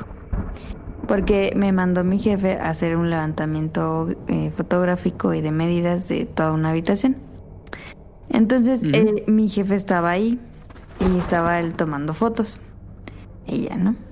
Entonces yo regresé, o sea, él se adelantó y le dije, ahorita te alcanzo. Entonces cuando yo lo alcancé, estaba platicando con una de las enfermeras. Pero, o sea, yo estaba como... afuera, porque dije, pues no lo voy a interrumpir. Entonces escuché nada más que le dijo la chava, la enfermera, ay, no sé qué. Y como que le dijo, no, pues ¿cómo ves esta habitación? No sé qué, la vamos a remodelar o la estamos viendo, algo así. Y dice la chava, ay, no, yo esta habitación, mira, ni me meto, la verdad. Y yo desde afuera así de que, ¿por qué? Y le dice mi jefe a la chava, ¿por qué? No, pues no manches, pues ¿cuánta gente no se ha muerto aquí? De hecho, ayer sacaron a uno y yo... Y yo me iba, o sea, me tenía que quedar sola ahí porque tenía que tomar medidas y todo, y yo... Y me quedé, dije, no mames. Y dijo mi jefe, sí, ¿verdad? La 508. Y dijo la chava, no, hagan una limpia antes de que la remodelen o algo así. Y yo de que, ¿qué pedo? Y ya dijo mi jefe, bueno, pues te encargas de aquí, ya, yo ya me voy. Y se fue, y yo, no, ma. Entonces, si los internan en el hospital, en el habitación 508, es probable que ya no salgas del hospital. Pues es que sí internan a los graves ahí. Okay. Entonces, digo, no es que tenga algo el número, pero pues que en esa habitación sí se han muerto muchos. Y lo feo que se me hace de estar médica es que, por ejemplo, los del corporativo pues tienen que estar viajando como mucho, muy constante en el país porque están visitando los hospitales. Y las nuevas reglas del corporativo son que ya no les dan como viáticos para un hotel, sino que se tienen que hospedar en las habitaciones del mismo hospital. Entonces, pues, me han contado que, pues, que la neta no duermen, o sea, que se quedan más bien en el sillón que están de visitas y no en la camilla porque dicen que no, o sea, no duermen. ¿No pueden dormir o no lo dejan dormir? Pues no pueden o no los dejan así, pero no, y que se escuchan siempre muchas cosas en las habitaciones. Ya en la noche, como ruidos, como que recorren cosas y así. Y yo, ay, bendito Dios. Entonces pues me tuve que quedar en esa habitación sola. Claramente dejé la puerta abierta, no nada tonta. Pero era de día, ¿no? Sí, era de día, pero no manches. Y bueno, ¿Sentiste raro? ¿Sentiste pues, yo iba, ambiente extraño? No, la verdad. ¿O te sugestionó la charla? Sí, me sugestionó. Yo iba bien y la verdad es que en ese piso, pues, de entrado y todo, y sin tema. Pero, pues, si me sugestionó, dije, no, ma. Entonces, la otra vez estaba en el comedor y pues ahí, si no hay lugar como una mesa disponible, pues te tienes que sentar con alguien más para comer. Entonces todo estaba ocupado y nada más estaba un camillero. Y yo, pues, ¿me puedo sentar aquí? No, pues que sí. Y ya. Entonces, pues, empezamos a platicar. Y yo, pues, nada chismosa, dije, no, pues tengo que preparar el tema de... Oye, no, espérate, avena. Dije, no, pues tengo que preparar el tema de... Avena, ve el muerto que está al lado de ti. Ya, íralo, déjame agujeta. Entonces dije, no, pues le voy a preguntar acá de muertos, ¿no? Y ya le dije, oye, ¿y qué pasa cuando alguien se muere, no? Dije, pero porque tengo entendido que no tenemos una morgue como tal. Y me dijo, no, pues haz de cuenta que se muere.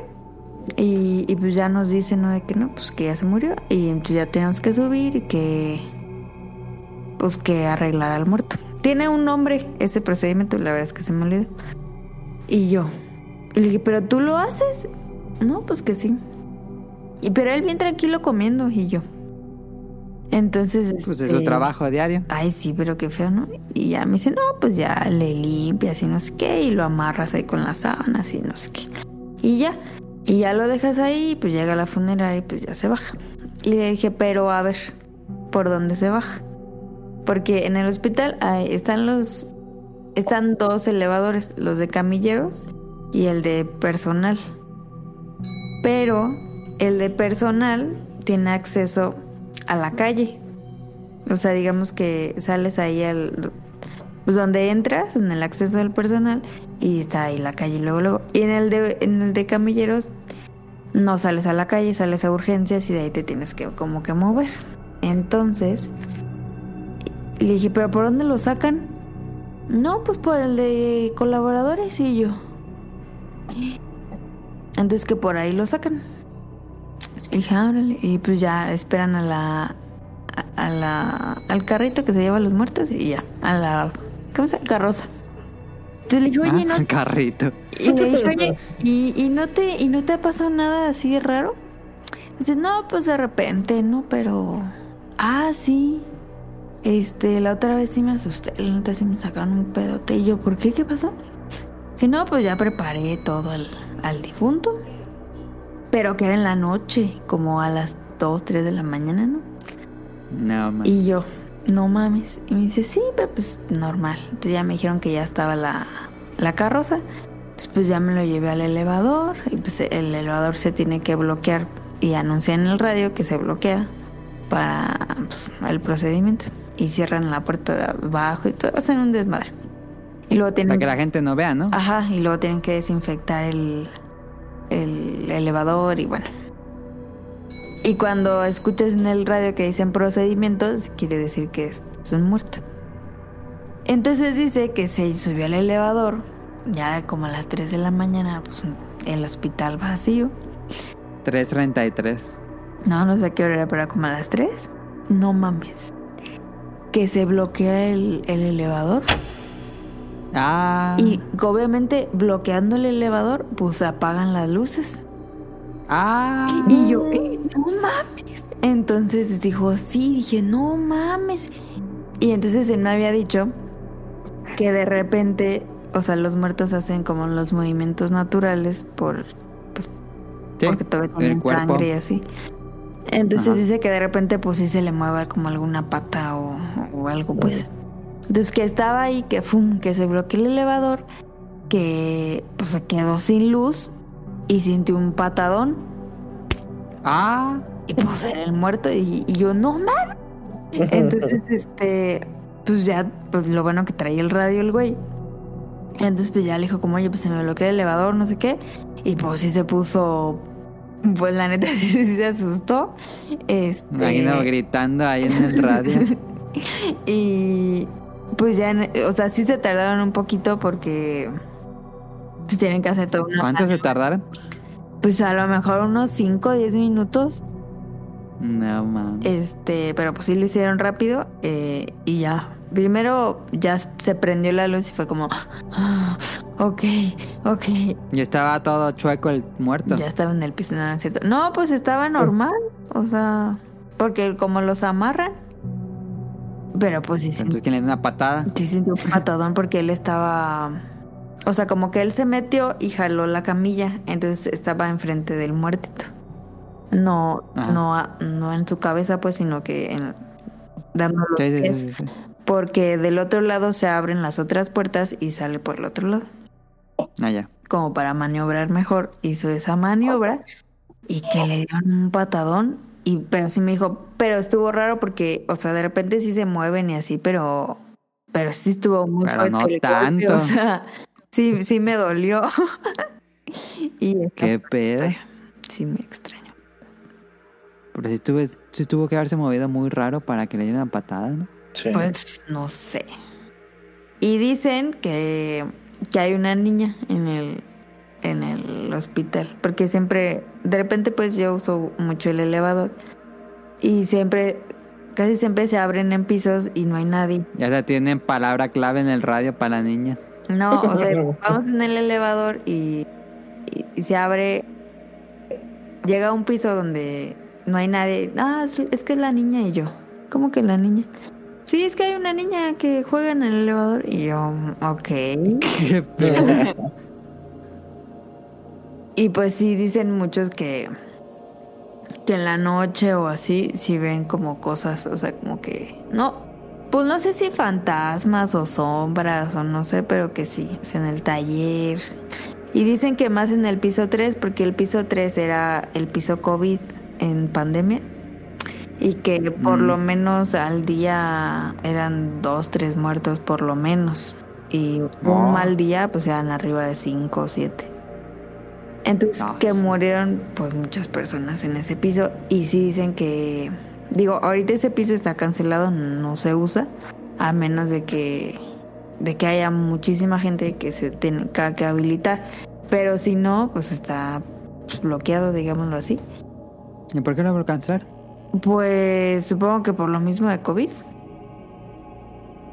Pero no lo van a volver a abrir. No es como desperdicio mucho tipo de espacio. Lo que pasa que esas habitaciones por lo del COVID quedaron pues ya como necesitan mucho mantenimiento de pintura y cosas así, porque pues sí quedan como muy desgastadas por todo el tema de la pandemia. Y como no se pudo entrar ahí como de tema de mantenimiento más de un año, pues están bien jodidas, la neta. Entonces, más por estética, que ya no lo quieren usar y se quiere remodelar por completo el piso. Ah, ya. Pero, por ejemplo, la otra vez hubo un accidente en una carretera y llegaron muchos heridos. Entonces tuvieron que habilitar el piso para poder hospitalizar a esa gente que entró así de la nada. Pero a esas personas se les da otro precio porque pues no les pueden cobrar como la habitación acá, porque pues están bien culebras. Pero... les dieron las usadas. Ajá. Pero sí, y sí dicen que en ese piso pues sí se escuchan como cosas raras y como ahí también está la terapia intensiva y también se mueren muchas personas en terapia intensiva que sí... O sea que sí dicen que en la noche, si vas a ir en la noche, no pasas por el 3. Así. Okay. Yo no lo voy a comprobar claramente. Y esa es la historia. Muy bien. Ahí está la historia de Caro. Pues vámonos avanzando en esto con la historia de terror de Ender que nos mandó. Déjenme la hubiera abierto mientras hablaba Caro. Ender nos acompañó hace unas semanas y nos escribió. Esta historia no es muy larga, pero bueno, aquí va.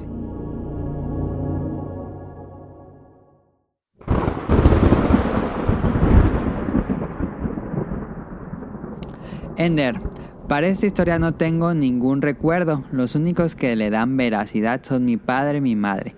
Yo todavía debía tener como unos 3 o 4 años como mucho y vivíamos en el primer piso de un conjunto de edificios. Mi hermano había nacido hace poco y por eso mi abuela materna se quedó con nosotros un tiempo para poder así ayudar a mi mamá. En ese tiempo el trabajo de mi papá le exigía viajar constantemente fuera y dentro del país. Ya había viajado a varios lugares y siempre traía algún regalo o recuerdo de los países a los que viajaba. Esta vez le tocó viajar a Perú. Trajo varios regalos para nosotros, en especial decoraciones para el hogar. Al tiempo que llegó mi papá, un nuevo vecino llegaba al conjunto habitacional. Un hombre que a mi parecer era feo y tenía un bigote. Siempre que lo veía le contaba a mis papás que el hombre del bigote estaba por ahí. A veces pensaban que hablaba de uno de los guardias del conjunto, Marco, el cual también tenía un bigote.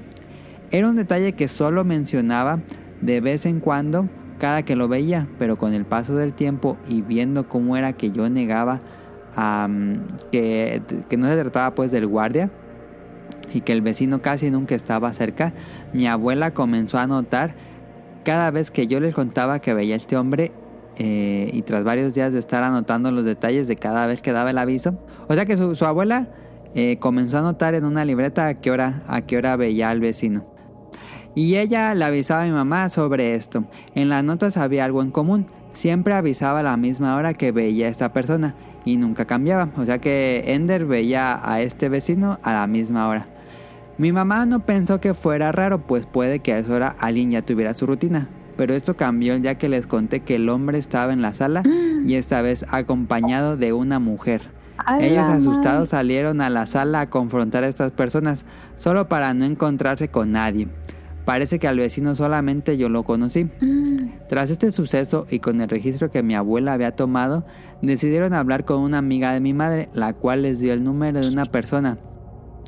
Esta persona fue a mi casa, pero no quiso pasar de la puerta de la entrada y lo único que hizo fue señalar directamente a la chimenea.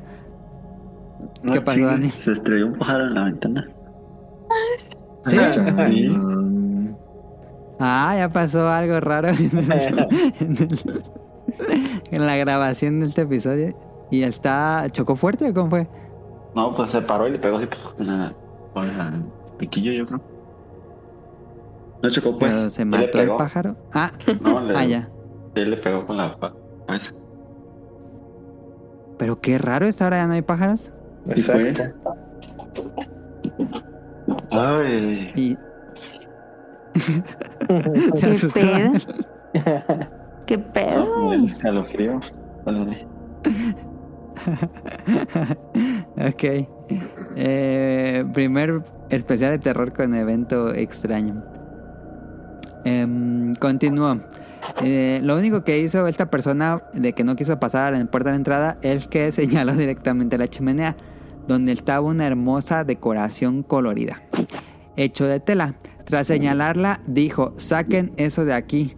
Al parecer la decoración estaba hecha de una tela con la que se envuelven los muertos en algunas partes de Perú. Y es así como tras tirar esa tela fuera de mi casa, nunca más volví a ver a ese hombre y la mujer que lo acompañaba. Esta es la historia que me gustaría aportar al especial. Ya llevaba unos 3 años queriendo enviarla, pero recién hasta este momento pude preguntarle a la mayoría de los involucrados que me la contaran. Espero les guste. Estuvo buena. Pues muchísimas gracias, Ender. Ahí está. ¿Qué pasó al final, Daniel? ¿Se fue volando o qué pasó con el pájaro? Sí, se fue. Me lo espantó. Era el de Perú que venía a visitarte. No manches, todo bien rarísimo, ¿no? ¿Está en el pájaro? Esto era no... Pues, o sea, hay pájaros nocturnos, pero son muy, muy raros. Pero no, o sea, no para estrellarse, ¿no? Pues, ahí está la historia de Ender, estuvo buena, con esta decoración extraña en su casa. Muchísimas gracias por tomarse el tiempo de escribirnos y por investigar. Pues está interesante. Vamos a la siguiente historia, que me la mandó Quique. ¿No te dijo a ti nada, Caro? ¿Qué? Me la mandó Quique, Enrique. Ah, sí. No me la contó. No me la contaste. Este es un audio. A ver, ahí va el audio. Lo voy a poner.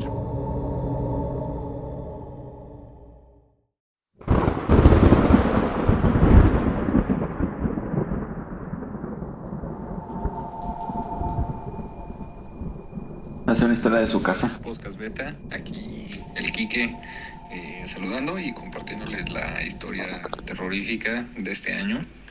Y bueno, pues todo comenzó hace... Sí se escucha bien, ¿verdad? Sí. Un poquitito bajo, pero escucho. Unos 25 años, en la casa de mi abuela. Ella tiene su casa muy cerca del centro de Toluca. Y por esa razón, pues bueno, una casa vieja que justo está a un costado de una iglesia.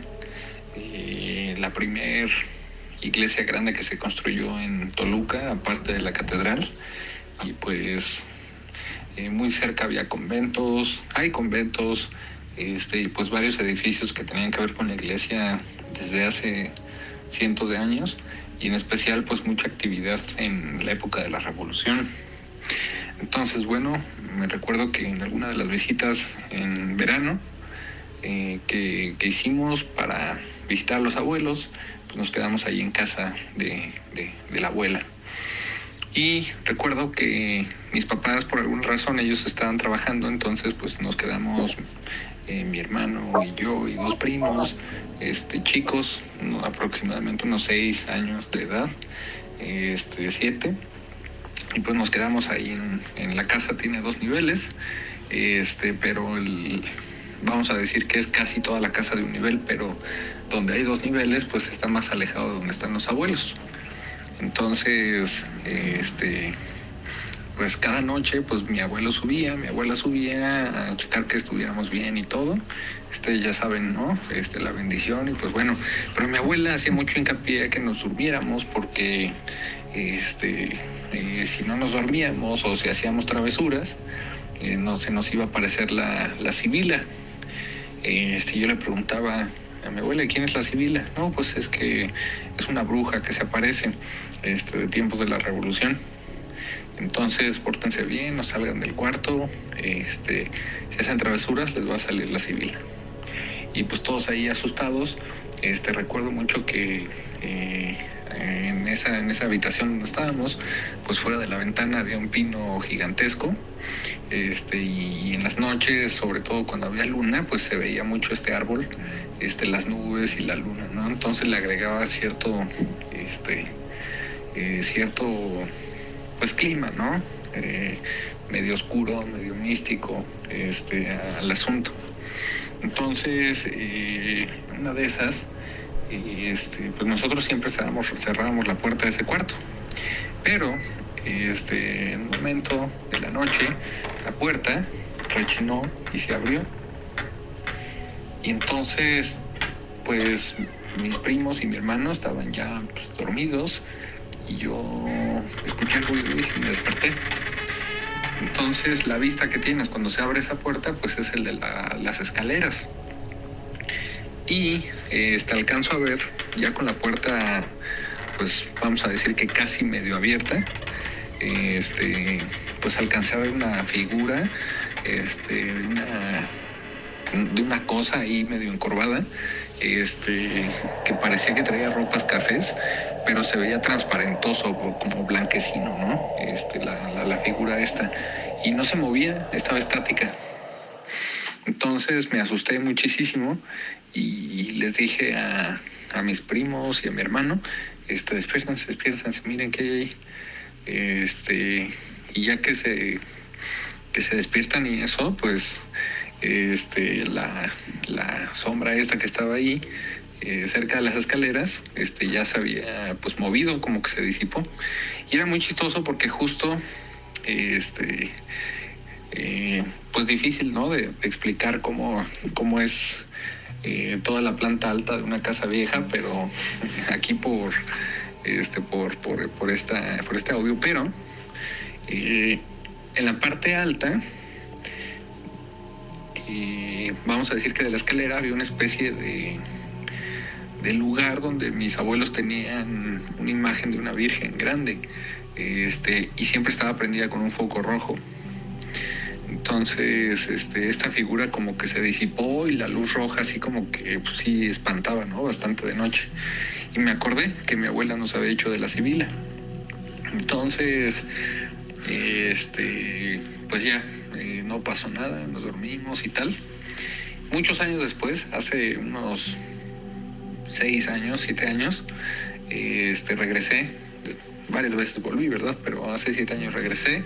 Estuve viviendo ahí en esa casa y resulta que me volví a encontrar con la persona que ayudaba a hacer pues varias cosas, ¿no? A mis abuelos les ayudaba con varias cosas.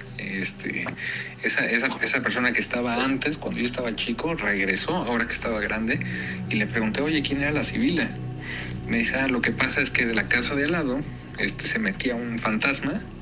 Dice, nos aparecía a mí, a tus abuelos, y pues rezábamos un montón para que no se metiera y tal, ¿no? De hecho, tu prima, una de tus primas, la volvió a ver hace poco en tu cuarto donde estás quedando y la vio sentada en tu cama, en lo que es ahora tu cama. Y bueno, ya que estuve viviendo ahí, pues me tocó vivir varias experiencias pues bastante intensas, sobre todo de noche, con una energía bastante pesada que con el tiempo se fue disolviendo, ¿no?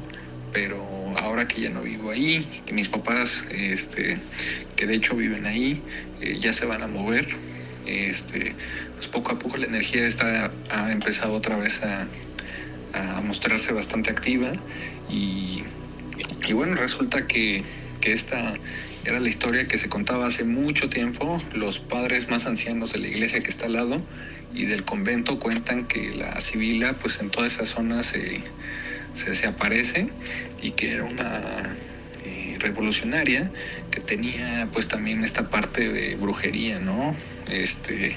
Pues tradicional. Hizo cosas malas esta persona, y pues al parecer no ha trascendido y su espíritu sigue presente en todo ese lugar. Así que esa es la historia. Espero no haya sido demasiado larga. Saludos a todos, Podcast Beta. Ahí está. Muchísimas gracias a Kike por el audio. Estuvo interesante, yo no conocía de la Sibila en Toluca. A Carlos se le va a aparecer la Sibila hoy en la noche. ¡Cállate ya! Sentada en su cama. Eso, cuando dijo eso de que estabas así de qué mala onda, ¿cómo le dices a alguien así de sí había un fantasma y siempre estaba sentado ahí en tu cama? No, man. Sí, no, estaba muy... Pues lo sugestionas aunque él no crea, ¿no? Sí, pues sí. Sí, no. Sí. De hecho, a te van a decir, Caro. Sí, ahí en el lado de tu cama siempre está la Sibila. Ya, cállate tú. Que de hecho la otra vez en la semana, creo que fue como el lunes, pues yo ya me iba a dormir y Lápiz siempre está pues aquí en la sala. Lápiz. Siempre. Y ese día Lápiz primero andaba ahí en el cuarto y luego se fue a donde era el cuarto de mi abuelita. Ajá. Siempre estaba abierto ese cuarto. Y se puso ahí. O sea, se acostó en el piso, pero viendo hacia la cama de allá. Y yo... Ok. O sea, dándonos la espalda a nosotros, pues. Y la gata igual. Pero la gata se subió a la cama donde... O sea, la cama que era de mi abuelita. Pero los dos estaban viendo como a la esquina. O sea, dándonos la espalda a nosotros. Y estaban súper... Y yo... ok. Y entonces les hablaba como, y le decía, Lápiz, vete a tu cama. Y se quedó un buen rato ahí, también la gata. Mira, yo la verdad, pues, pues cerré yo mi puerta, y dije, pues háganle como quieran, yo no quiero saber nada. Y ya me dormí, pero... Yo me tapo. Estuvo raro. Ya ven, los animales son muy perceptivos. Sí, ahí está la historia de aquí que muchísimas gracias de nuevo. Tenemos otra historia de terror de Burning Hand, que no digo su nombre en Twitter porque es un albur. Pero es la siguiente. Aquí va.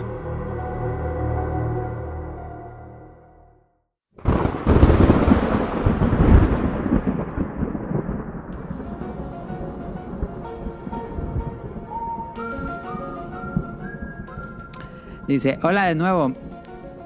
Bueno, mi historia de Halloween es esta, es cortita. Estaban pasando un reportaje de ovnis en la tele con Jaime Maussan. Eso fue en 90 completamente. Yo vi varios de esos en la tele y terminaba bien asustadísimo. Dice, estaban pasando un reportaje de ovnis en la tele con Jaime Maussan y lo estaban viendo con mi hermana menor porque ella creía en ovnis. Creo aún lo hace. Donde ponían videos de personas que iban en la calle y veían ovnis escondidos en diferentes partes.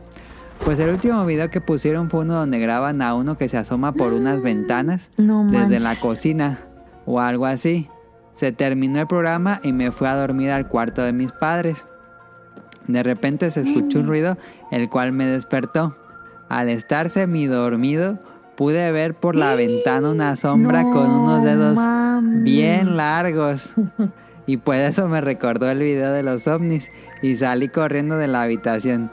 Mientras corría recordé que del otro lado de la habitación de mis padres había un cuarto en obra negra que estaban construyendo. Entonces, medio temeroso y ya despierto, me asomé a ver qué onda. Y era mi papá que estaba arreglando el foco del cuarto de la construcción. Ah, o sea, fue su papá. Fue completamente sugestionado por ver los videos de Aliens. Qué pedote. Su papá estaba arreglando en... el foco de ese cuarto que estaba en obra negra. Y pues las sombras y la sugestión le jugaron un mal momento a Burningham. No manches. Ahí está. ¿Alguien más ve ya esos programas de ovnis y Jaime Maussan? Sí, yo, a mí sí me gustaban. ¿Sí te gustaban, Daniel? Sí, también me gustaban los de... los que hacía ¿cómo sabe? El de Cañitas, ¿cómo se llamaba? Ah, Carlos Trejo. Carlos Trejo, sí. Esos también los veía. ¿Ustedes también, imagino, Jesús y Ren? Sí, yo los veía, pero creo que a ustedes no les tocó, antes en el 9 pasaban un programa que era el de Misterios sin resolver. Sí, muy ochentero el programa. Lo pasaban junto con el de, aunque usted no lo crea, los domingos, Ripley, precisamente. Sí, y sí. También te sacaban como especiales de terror. Y sí, no manches, o sea, con la tecnología de los 80, ya sabes, o sea, sí te sacaba unos buenos sustos. Sí quedabas muy sugestionado. Sí. ¿Tú, Rian? Yo sí llegué a ver, no era tan fan ha sido de Maussan, porque para mí sí se me hace un charlatán completamente, pero sí llegué a ver algunos programas, o sea, por los LOLs más que nada, pero el de, por ejemplo, de Misterios sin resolver, sí me gustaba. De hecho, ese está de los programas que llegué a ver con mi abuelo, y mi abuelo ya tiene mucho tiempo que falleció, y había otro que veíamos también, pero no me acuerdo cómo se llamaba, que no era particularmente de terror, pero también eran historias así medio bizarras, y había unas que sí tenían como que contextos de terror, pero no me acuerdo ahorita cómo se llamaba. Y según yo no era La Zona Desconocida, porque según yo La Zona Desconocida era en blanco y negro, ¿no? Sí, de Twilight Zone era en blanco y negro. Y el de Alfred Hitchcock, que también salía. Ah, sí, que salía al inicio. ¿Podrá ser ese? Porque me acuerdo que sí era color, el que veíamos era color, pero no me acuerdo de qué. ¿Era los Cuentos de la Cripta? No, Cuentos de la Cripta sí lo veía, pero no era ese el que veía con... porque ese no era, como les digo, no era particularmente de terror, sino eran historias así medio extrañas o bizarras. Okay. Y ya nada más había de repente algunas con contextos como de terror, pero no me acuerdo ahorita cómo. Es que tiene muchísimos años de eso. Sí. Pero investigaré. Yo me acuerdo que veía esos programas de Maussan, y antes de niños vivíamos en un edificio que daba enfrente hacia un lote baldío grandísimo. Entonces mi ventana era segundo piso y daba completamente a todo el lote baldío. Y como en esos videos siempre salían así en el bosque, así en un lado baldío, los aliens, y los bajaban los ovnis. No, hombre, ya estaba bien asustadísimo porque volteaba y veía la ventana. ¿Tú, Daniel, en tu casa nunca te sugestionaste esos videos de Maussan? Pues no, pues como yo también siempre viví en el edificio, pues no. nunca me sugestioné. Pero sí me da un resto de miedo también. Sí, da más miedo. Bueno, vamos a la siguiente historia. Muchas gracias a Burnham por la historia. Este es el audio de Proto. Ya casi acabamos. Uh-huh.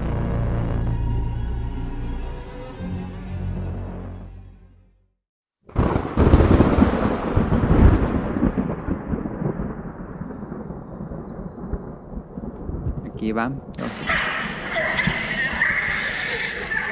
Todo empezó cuando mi esposa me contó que experimentó sleep paralysis o que se te sube el muerto.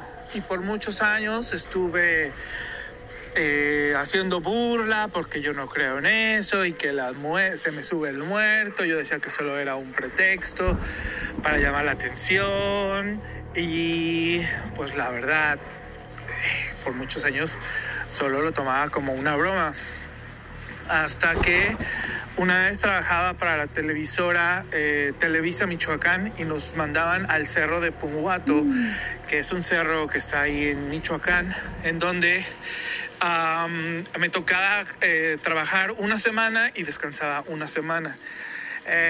Entonces en esa semana que estuve ahí estás completamente solo en una pequeña cabina en donde está la antena, con ahí aparatos y donde hay pues diferentes equipos de monitorización de la señal. No más que miedo, imagínate toda la una semana en la noche en el cerro del Punguato, no, tú solo, cara. No, yo sí me cago. ¿Qué tal ese cerro ustedes que viven por allá? Bien cool, o sea, si no te asaltan, pues te mata un fantasma, yo creo. Es una zona que ya se ha vuelto más... ¿cómo decirlo? Que ya tiene más población, porque cuando yo era niño... Ajá. No, ahí estaba todo abandonado, el Punguato. Ok. Déjale, sigo. De diferentes radiodifusoras y televisoras, que son reputadores que vienen desde... Bueno, ya saben. Entonces yo estaba ahí acostado, veía la televisión, veía... usaba... Bueno, y hasta que un día escuché pues algunos ruidos afuera de la pequeña cabina y salí y pues noté alguna vibra extraña en el bosque en donde yo estaba, porque pues, estaba, no sé, había como mucha estática, se sentía raro, simplemente raro. Bueno, pues así como todas las noches seguí con mi rutina de trabajo y me quedé dormido. Operando, algo que no debes hacer, debes de mantenerte despierto lo más que puedas hasta que haya una corte de señal en donde tu día de trabajo terminó y ahora sí ya puedes, pero yo me dormí antes y estaba entre dormitando y un poco despierto porque no quería dejar desatendido pues lo que era mi labor, mi trabajo, pero aún así me quedé dormido hasta el momento en que sentí como... Continuará. No, es que están dos videos, espérense. Ahí va. Pues el sueño me venció y quedé completamente dormido, pero cuando me quería levantar, pues me fue imposible. Me trataba de incorporar, trataba de moverme, veía a los lados, pero jamás pude recobrar el control de mi cuerpo, hasta que empecé a sentir unas pulsaciones demasiado fuertes y fue entonces cuando en mi mente empezaron a pasar un montón de cosas, voces, risas, y cuando cerraba los ojos veía unas palpitaciones y colores que realmente hasta el momento nunca he podido explicar, nunca he podido saber qué en verdad fue lo que pasó en ese momento, y desde ese día ya no le hago más a burlas a la gente que experimenta cosas en las que no creo. Está como que estaba caminando en el bosque allá en Canadá, Protoshoot. Un saludo hasta por allá y muchísimas gracias por tomarte tiempo de enviarnos el audio. ¿Qué les pareció?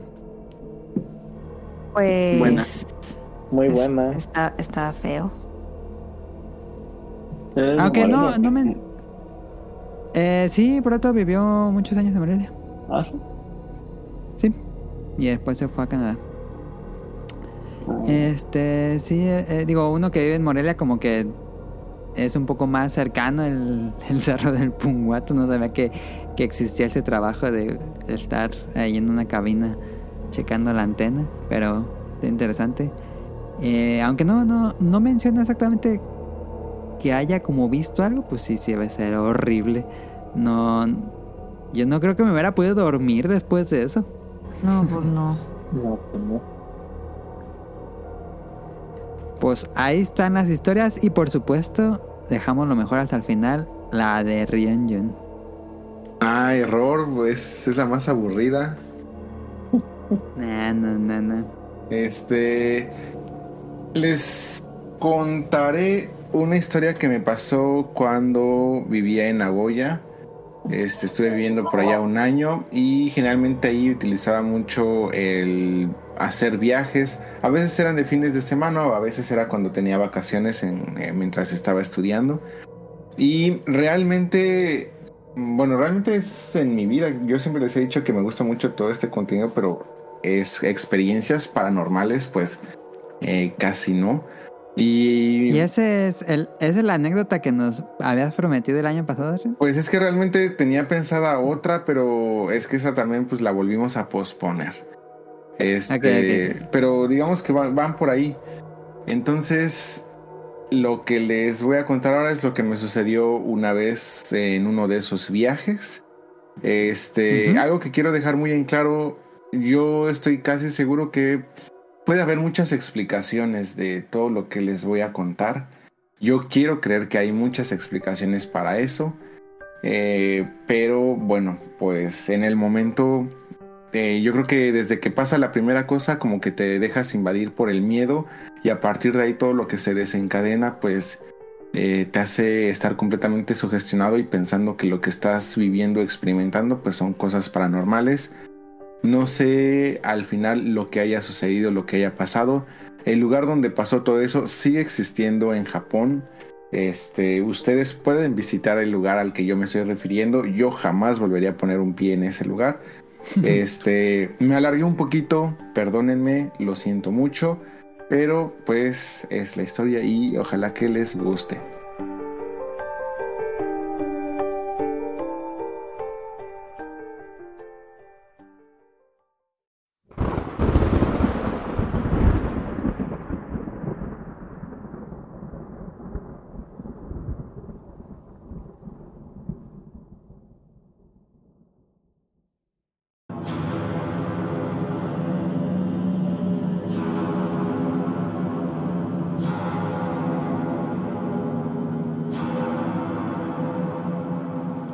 Este no es un top, es la historia de terror de Rian Jun, especial Podcast Beta Halloween 2022. Tiempo atrás les había prometido una historia de terror. La realidad es de que me han sucedido algunas cosas no tan normales. El problema es de que hay algunas de esas historias que todavía no tengo el valor de contar. Algunas de esas historias ya les he contado, digamos que un adelanto. Por ejemplo, la historia de cuando fui a Tokyo Tower y me metí a una como casa del terror. Spoiler alert. Una atracción donde algo te perseguía, donde claramente podías ver cómo cosas se movían. Y al final resultó ser que era una atracción que ni siquiera existió. Pero dejaremos ese relato para otro especial. La historia que les quiero contar hoy se trata de un hotel.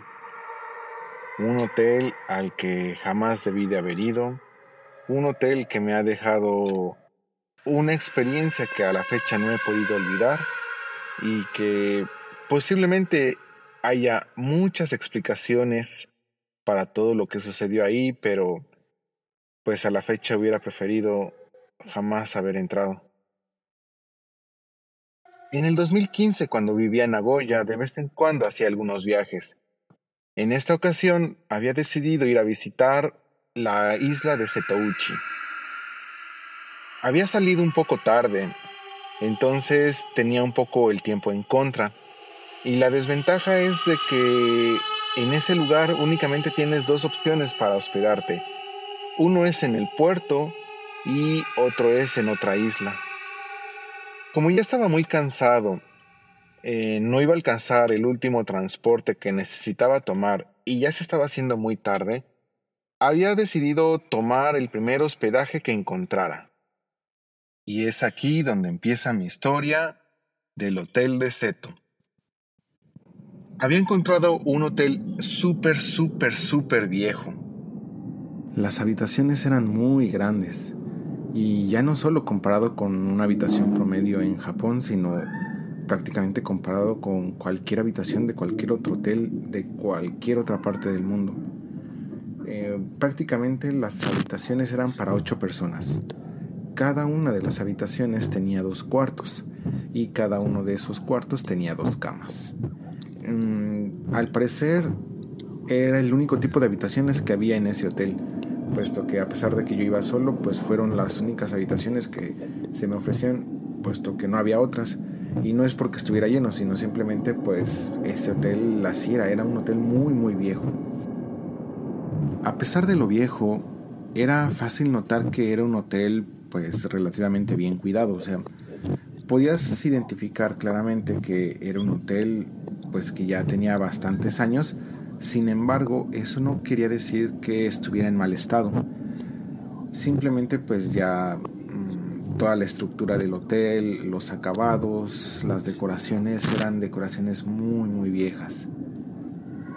Otra particularidad es de que las habitaciones eran muy altas. No sé por qué, pero a mí ese tipo de habitaciones con techos muy altos siempre me han dado como que ese sentimiento de inquietud, de malestar, como, no sé, para mí como que un lugar que me dé miedo por las noches tendría que tener como que esa particularidad. Debo admitir que para ese entonces yo ya me sentía relativamente inquieto. El estar en una isla, en un lugar donde no conocía, donde técnicamente todo estaba vacío, solo. Ese hotel viejo, con el techo alto, sí me hacía sentir como que... Técnicamente me hacía sentir como que en esas películas de terror, en esos videojuegos de terror. Entonces, podríamos decir que yo ya me sentía un poco sugestionado, por así decirlo. Si bien no soy una persona paranoica, no es como que haya llegado al hotel y me haya puesto a inspeccionar cada uno de los rincones del hotel, pero como lo decía antes, a pesar de ser un hotel viejo, realmente era un hotel limpio, era un hotel ordenado, que se ve que le daban mantenimiento seguido. Lo que sí hago siempre por mera curiosidad es abrir todas las puertas de la habitación, ver qué hay, qué hay dentro de cada uno de los cuartos, de los closets, cajones, etc. Y particularmente en este no había nada extraño, nada fuera de lo normal. Entonces pues tomé una de las dos habitaciones dentro de la habitación que me hacía sentir un poquito más seguro y puse mi mochila en una de las camas. En otra es donde yo me disponía a descansar. Y había una tele. Me acuerdo que prendí la tele, pero de por sí había pocos canales. Y los canales que se veían con cierta interferencia. No demasiada, vamos. Sí podías ver y entender lo que pasaba en cada canal, pero sí había cierta interferencia. Pero bueno, de eso a estar como que en completo silencio, me hacía bastante buena compañía el poder escuchar algo mientras yo estaba ahí. Tenía un poco de hambre y me disponía a estudiar, entonces antes de que fuera completamente tarde, sabía que el convini más cercano estaba un poco alejado, que había que caminar un poco, entonces dije, bueno, pues antes de que se haga más tarde, vamos a comprarnos algo de comer, etc. Recuerdo que había dejado la tele prendida. Dejé mis cosas ahí, técnicamente nada más tomé mi cartera y me salí a comprar algo al combini. Habré tardado cerca de 40-45 minutos, como unos 20 minutos de ida, 20 minutos de regreso. Sí estaba un poquito alejado el combini, pero pues realmente todo tranquilo, muy muy desolado el lugar. Y ni siquiera me acuerdo qué marca o qué empresa era ese combini, pero no era ni un Lawson, ni un 7-Eleven, ni un Family Mart. Pero bueno, vamos, era lo de menos. Pero vamos, hasta ese punto todo bastante tranquilo. Regresé a la habitación y ahí fue la primera cosa que me percaté que no estaba como que nada bien. Entré, la tele seguía prendida, mis cosas estaban completamente normal, todo se veía en aparente orden, pero cuando me senté en la mesa empecé a notar que en las paredes había como que manchas de sangre de esa, como que algo se salpicó, empezaron como que a caer un poco las gotas después de salpicado, pero ya se había secado. Pudieron haber sido muchas razones, pero yo estoy casi seguro que ese tipo de cosas las hubiera notado desde el primer momento en el que entré a la habitación. No porque sea muy quisquilloso, pero vamos, que detalles así los hubiera notado muy muy rápido. Empecé a notar que la pared justamente que era la que daba con el escritorio tenía varias manchas así, y no eran manchas que tuvieras que poner mucha atención para poderlas encontrar, o sea, eran manchas que se notaban luego. Entonces dije, bueno, pues vamos, que la única explicación a esto pues es de que no me di cuenta cuando llegué. Entonces pues realmente pues lo dejé pasar. No me hacía sentir tan extraño, pero dije, bueno, vamos, que en dado caso que lo sienta muy muy extraño, pues me paso a la otra habitación, dentro de esa habitación, y listo, no pasa nada. Estuve un rato viendo la tele mientras me comía lo que había comprado. Seguía viendo la habitación con mayor atención, tratando de ver si no había otro tipo de detalles extraños. Ahora sí trataba de verla como que con mayor atención. No encontraba algún otro detalle extraño o algo que llamara particularmente mi atención. Después de cerca de ya una hora y media, me dispuse a bañarme, puesto que pues había pasado un día bastante ajetreado. Y cuando entré al baño también empecé a poner mucha atención. Suelo ser con los baños un poquito más especial por aquello de la cuestión de la higiene, etcétera, y no noté absolutamente nada extraño, más que había pues algunas como tipo manchas ya de desgaste, de que pues ya se trataba de un hotel viejo, pero fuera de eso nada que llamara particularmente mi atención.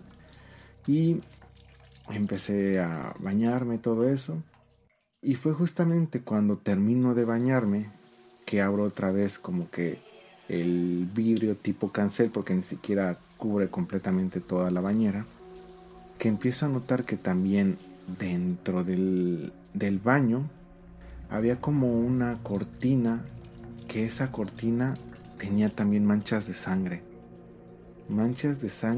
que ya llevaban tiempo ahí, que se veían secas, pero que se veía que habían sido salpicadas.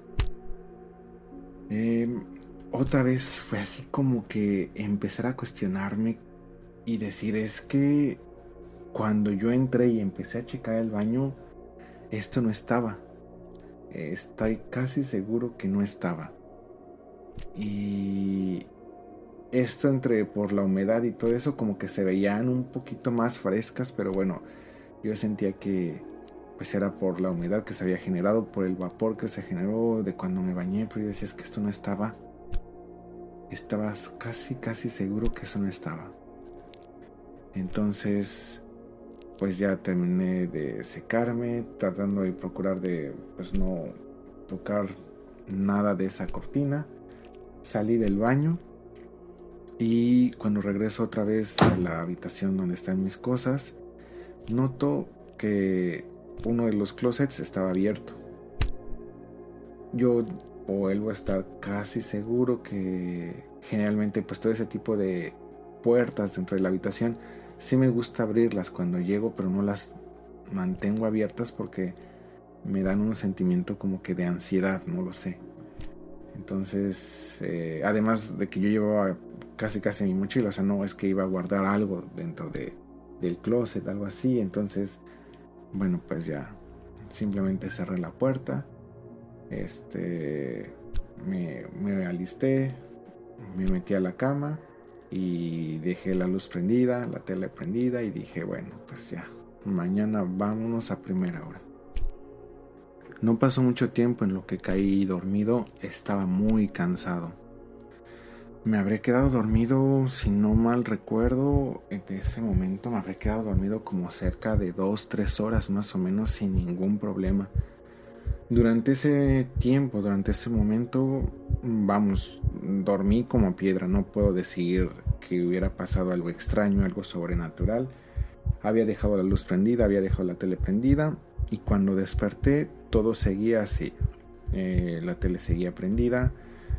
Ahora sí estaba completamente en estática. Ahí sí supongo que por la hora ya no había programación que pasar. Y la luz seguía prendida. Me levanté y aproveché para ir al baño.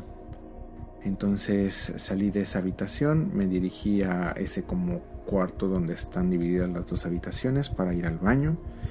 Y cuando entro al baño me doy cuenta que en la cortina donde yo había visto que estaba esa sangre ya no había nada. Estaba completamente limpia, no se notaba manchas de absolutamente nada. Era como si alguien hubiera entrado y le hubiera cambiado, no lo sé. Y ahí sí fue donde personalmente pues estaba con un sentimiento de mucha incertidumbre de, es que yo lo vi. Yo vi claramente cómo estaba manchado. Terminé de hacer del baño, regresé al cuarto y entonces lo primero que hice fue empezar a revisar la pared del escritorio donde había comido, y me di cuenta que de igual manera esa pared no tenía absolutamente nada. Era una pared, si bien no 100% limpia, era una pared completamente normal, sin ningún tipo de manchas, de nada. Y ahí fue donde dije, no, ya estoy muy cansado, no sé, me rindo de la vida. El problema vino cuando puse mi mirada en el closet y otra vez esa puerta del closet estaba abierta. Ahora sí yo no tenía ninguna duda de que yo la había cerrado. Para mí hubiera sido casi imposible haberme quedado dormido con esa puerta abierta. Realmente no era un closet ni muy profundo, ni que se viera como que algo extraño. Lo que sí era un closet muy alto. Era un closet de la misma altura que la habitación.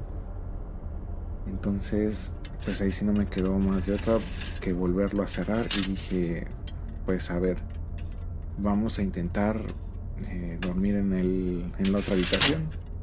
O sea, agarré técnicamente mi mochila. No había dejado otro tipo de cosas importantes, así que solamente tomé la mochila. Y para las pocas horas que quedaban para que yo volviera a salir, pues dije, pues ya me quedo dormido otras 2-3 horas y vámonos. Tomé mis cosas, salí de esa habitación y para mi sorpresa, cuando entré a la siguiente habitación que yo ya había visto al momento de cuando llegué al hotel y me había puesto a ver la habitación, mi sorpresa fue de que en esa habitación, justamente en la pared del escritorio, había manchas de sangre. Casi las mismas manchas de sangre que yo había visto en la otra estaban ahí en esa pared. Yo podría haber jurado que eso no estaba ahí. Yo ya no sabía ni siquiera ni cómo sentirme. Pero lo que terminó de hacerme sentir sumamente mal es de que nuevamente el closet de esa habitación estaba abierto. Como les había dicho, yo cuando entré a esa habitación estoy completamente seguro que si bien abrí todas las puertas para ver qué había, lo volví a cerrar. Dije, ya no sabía realmente qué hacer en ese momento. Me senté a la orilla de la cama, me puse a pensar, no sabía exactamente qué hacer. Una parte de mí decía, salte de aquí, ni siquiera vas a poder dormir. No me sentía en peligro, eso sí es importante, no me sentía en peligro, no sentía que en algún momento algo o alguien iba a salir de alguna parte del hotel y me iba a matar o me iba a hacer daño, algo así. No sentía como que ese peligro, pero sí sentía cierto miedo. Todo estaba completamente oscuro, todo estaba... me refiero afuera, en la habitación tenía las luces prendidas, pero todo afuera estaba oscuro. Los pasillos de ese hotel eran completamente silenciosos, no se escuchaba ruido de ninguna otra habitación. Realmente sí me sentía como que muy incómodo, muy mal. Todavía me sentía cansado, técnicamente tenía poquito que me acababa de despertar y todavía me sentía muy cansado. Entonces otra parte de mí decía, pues ya duérmete y posiblemente... al rato que despiertas te vas a dar cuenta que no era absolutamente nada. Por si las dudas, terminé de vestirme, o me había salido de bañar, técnicamente estaba en ropa interior cuando me había quedado dormido, así que en esta ocasión pues ya me puse la ropa como si fuera a salir, pero me disponía a tratar de quedarme dormido otro rato.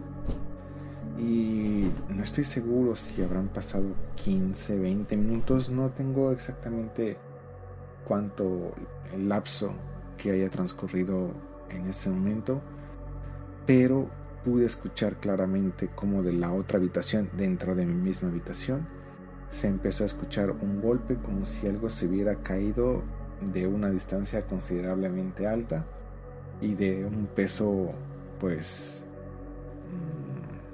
vamos, como si hubiera sido, no sé, una mochila como que con varios libros adentro, algo así, un ruido así.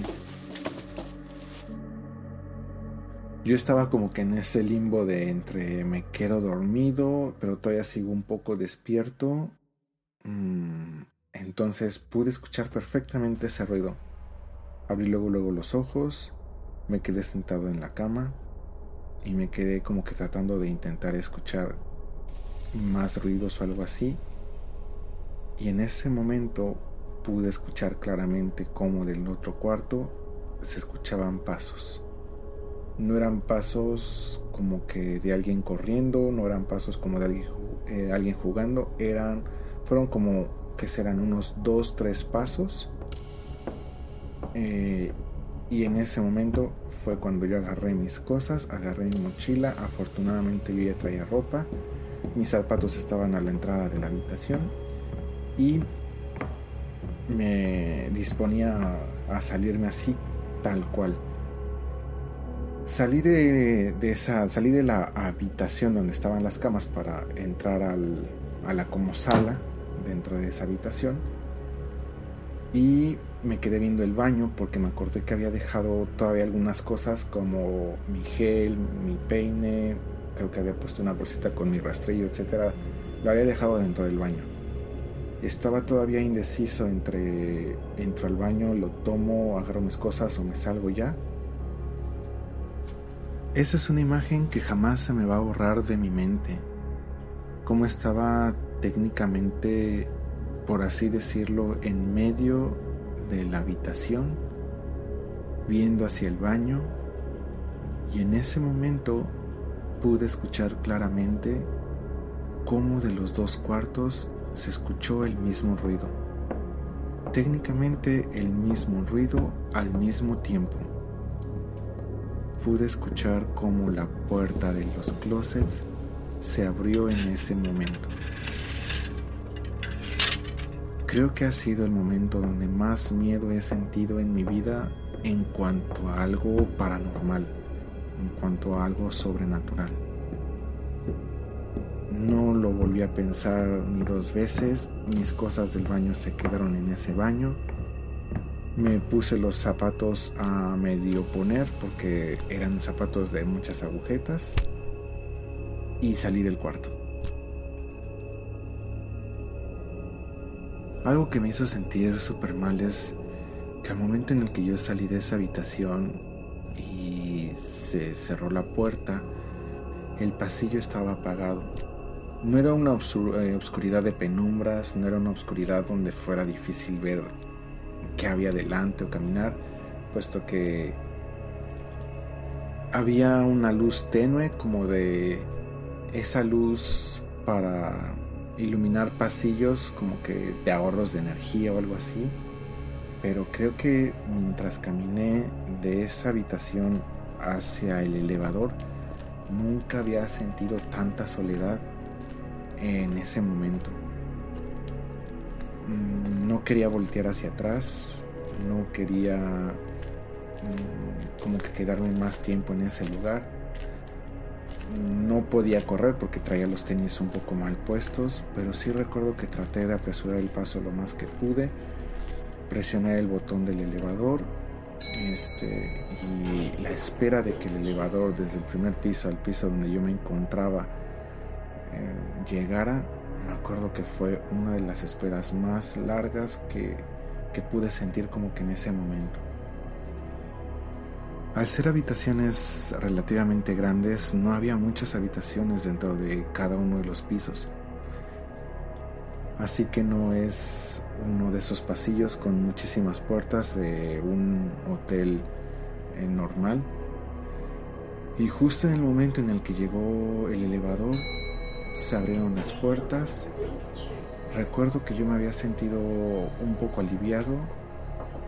Me metí al elevador, presioné el botón del primer piso para ir al lobby del hotel. Y recuerdo que en el momento en el que apreté el botón para que se cerrara la puerta, pude escuchar claramente cómo se abría la puerta de la habitación donde yo me había quedado. No podré olvidar jamás ese sonido y lo que escuché cuando se abrió esa puerta.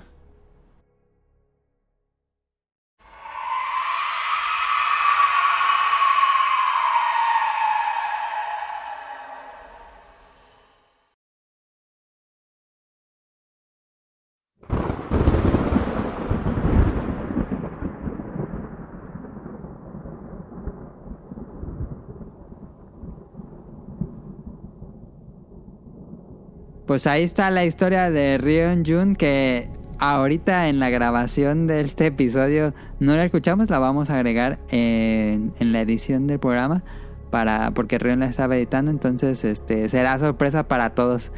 Okay. Sí. Y creemos que está muy buena. Dice Rion que no está buena. ¿Qué? Caro no la va a escuchar. Sí, no me vas a hacer escucharla. Me vas a hacer poner el podcast. Es una buena forma de aumentar en uno las reproducciones. Ahí quedaron todas las historias de este año. Muchísimas gracias a todas las personas que participaron. Siempre se me hace difícil hacer este episodio porque pues generalmente las personas que nos conocen ya nos escribieron sus historias. Entonces año con año vamos como reduciendo poco a poco las personas que nos conocen y que tengan historias extrañas, porque no es común que las personas tengan ese tipo de historias. Entonces les agradezco muchísimo. Teníamos dos temas a desarrollar, pero mejor nos fuimos puras historias. Creo que tuvo un mejor ritmo el programa con puras historias, pero tenemos un último tema que generalmente lo hacemos en todos los especiales de terror. Es como una especie de cómprame, pero en producto de terror. Y aquí Jesús, y a lo mejor Rion y Caro tengan algún una recomendación, pero vamos a comenzar con recomendaciones de terror. Jesús quería hablarnos de varios productos.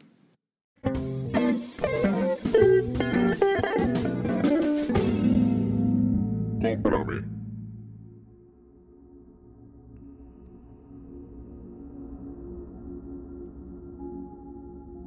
Ok, el primero es un libro.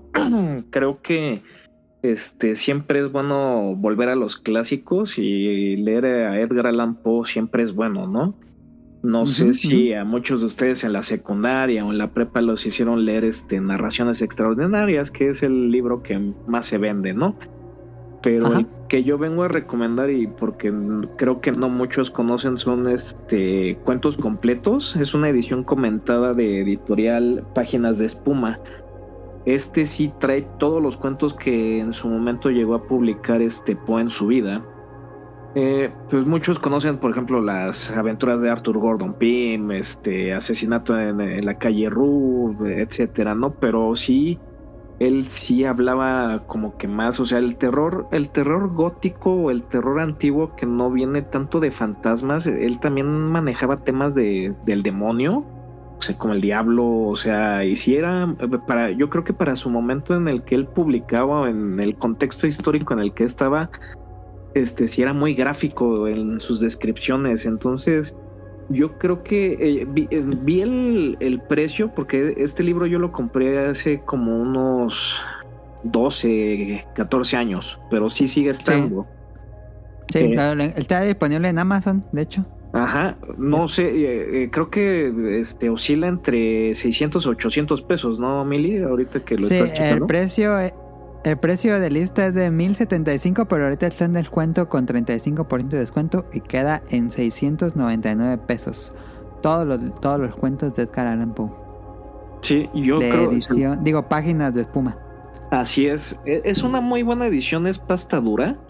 Y yo se lo recomendaría. Ahora también Edgar Allan Poe también escribía poesía. Para ese caso, podrían tratar de comprar los libros de Editorial Alianza, que es una editorial española. O sea, digo, es por lo que conozco. Creo que esta Mica podría como que también darnos recomendaciones en su momento, exacto, en su podcast. Pero sí, si quieren leer la poesía, que también es muy agradable, o sea, creo que lo que conocemos es El Cuervo, pero créanme que tiene mucho más. O sea, El Dorado es un muy buen poema que él tiene. Ajá. Entonces les recomendaría así realmente que revisitaran Edgar Allan Poe, y pues obviamente el clásico Lovecraft si les gustan los terrores cósmicos y así. Pero pues creo que eso lo hemos, o ustedes lo han recomendado en programas anteriores. Yo sí les vengo a recomendar, creo que uno de mis autores favoritos siempre ha sido Edgar Allan Poe. Sí, la otra... Dime. No, sí, de hecho, qué bueno que recomendaste a Edgar Allan Poe, porque antes habíamos recomendado a Lovecraft, pero sí, los dos genios del terror que fueron contemporáneos en su momento, y pues los recomendamos muchísimo de literatura de terror. Así es. Ahora, si les gusta mucho el manga, yo les recomendaría mucho Boku ga Shinu Dake no Hyakumonogatari. Que me disculpe, Rion, si mi japonés es muy arcaico, pero en inglés se llama 100 Ghost Stories of My Own Death, o sea, las 100 historias de mi propia muerte. El autor es Matono Anji. Y son historias cortas de terror. Tal vez el dibujo o el arte es muy burdo. O sea, estuve investigando y pues el creador del manga es su primer manga. O sea, no aparece otra cosa que haya creado. Pero son historias cortas. Es un niño que rompe o habla con el lector. O sea, rompe la cuarta pared. O sea, te habla directamente al lector. Y te introduce a cada uno de las historias. Son historias como las de Junji Ito, pero no llevan mucho tiempo. O sea, el desarrollo en 8 o 9 páginas ya quedaron. Pero sí lleva una secuencia lógica la vida del niño, porque sí es como te cuenta su historia. Y por lo que entiendo del concepto, al menos allá en Japón, y Ryun nos podría confirmar, o sea, al parecer es como una leyenda o un juego, así que de estos tipos como los de Charlie y todas estas cosas, que allá cuentan historias de terror y al terminar de contar esas 100 historias se ven al espejo y existe esa leyenda de que los muertos saldrían al mundo de los vivos. No sé si sea cierto, al menos la premisa de lo que estoy investigando, así lo comentan. Y es un muy buen manga, o sea, no maneja gore.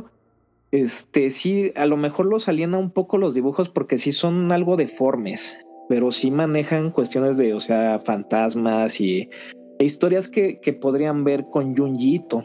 Entonces yo les recomendaría mucho este manga. Son historias autoconclusivas. La historia que sigue es la que te digo, la del personaje principal, que es el niño. Ok. O sea, son como dos historias paralelas. O sea, el niño te introduce a las historias de terror, pero cuando concluye la historia que te está contando, por ejemplo, aparece su mamá, ¿no? Y le dice algo, y en el siguiente capítulo sigue con esa historia del niño, pero es otra historia de fantasmas. Entonces yo sí se la recomendaría, o sea, que le den una checada. Y ahorita pues en Japón es como que sí he estado investigando, hay muchas cosas, ya saben, o sea, está Chainsaw Man, muchas cosas de zombies, pero creo que cuando aparecen este tipo de antologías y son historias así como si estuvieras viendo Yamishibai, creo que sí vale la pena darle una checada. ¿Tú lo conocías, Rian? No lo conocía, no lo había escuchado. De hecho también estoy ahorita viendo imágenes y todo. Pues ahí está la recomendación de manga. Y con la misma línea que manejaron en el programa anterior, o sea, de canales para ver. Y como estamos en este tema de terror, podría recomendarles, o sea, no tanto como lo que después le mando a Rion de, oye, ¿sabes qué? Ve estos videos. No. Son 3 canales, 2 son de historias. El primero se llama Relatos de la Noche. Es un canal que lleva más de 1,000,000 de suscriptores. Son puras historias de terror que manda la gente a este cuate que tiene su canal. Y es muy bueno, créanme que para contar terror o así él cómo desarrolla las historias es muy bueno. O sea, sí se lo recomiendo. Hay otro canal de otro chico que se llama Voces del Abismo, que también son historias de terror. También maneja historias que son creepypastas y son muy buenos. Son puros audios, si no los pueden ver en YouTube o no los quieren ver o escuchar en YouTube, están también en Spotify. Y entonces, y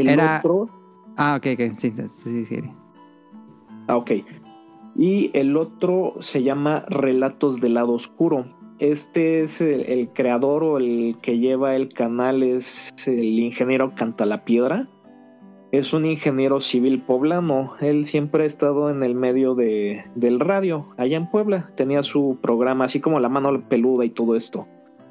Pero sacó hace como 2-3 años el canal de YouTube, y no ve nada más temas paranormales, sino también...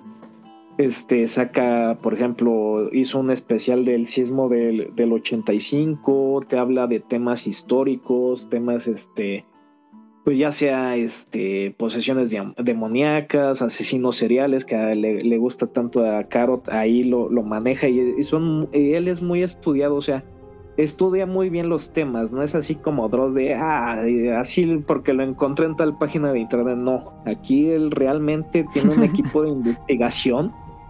Y los temas son muy buenos, o sea, yo se lo recomendaría bastante. Y pues van muy, muy de la mano con esto que estamos escuchando. Y para que no le tengan miedo y que digan, bueno, si ya escuché el podcast, puedo escuchar estos podcasts de terror. Eso serían mis recomendaciones. ¿Puedes recapitular esos 3 últimos para aquellos que se quedan interesados? Claro que sí. El primero se llama... Relatos de la Noche. Ajá. El segundo se llama el canal Voces del Abismo. Ajá. Y el tercero es Relatos del Lado Oscuro. Le ganaron a Heladito a hacer su podcast de terror. Pues ahí están las recomendaciones de Jesús. Muchísimas gracias. No sé si Caro tenga alguna recomendación de contenido de asesinos que le gustan, o Rion tenga algún contenido, algún video que de repente le arrojó YouTube, o manga, o no sé. Caro. Yo escucho un podcast, es que suena muy feo, pero escucho un podcast que se llama Asesinos Seriales en Spotify. Está padre, pero... Pues así lo busca, te llaman, literal se llama Asesinos Seriales en Spotify. Creo que la que lo narra es Fernanda Familiar. Ok. O al menos se me afigura mucho su voz. No he investigado mucho. Lo curioso, o sea, manejan bien las historias. Lo curioso es que cuando comienza el podcast te dice que tengas como tu juicio. Ajá, porque nadie de los que está ahí haciendo eso son psicólogos o algo en el área. O sea, como que ellos sacan sus conclusiones de por qué, porque analizan toda su vida desde que nació casi el men hasta que ya empezó a hacer como lo de los asesinatos.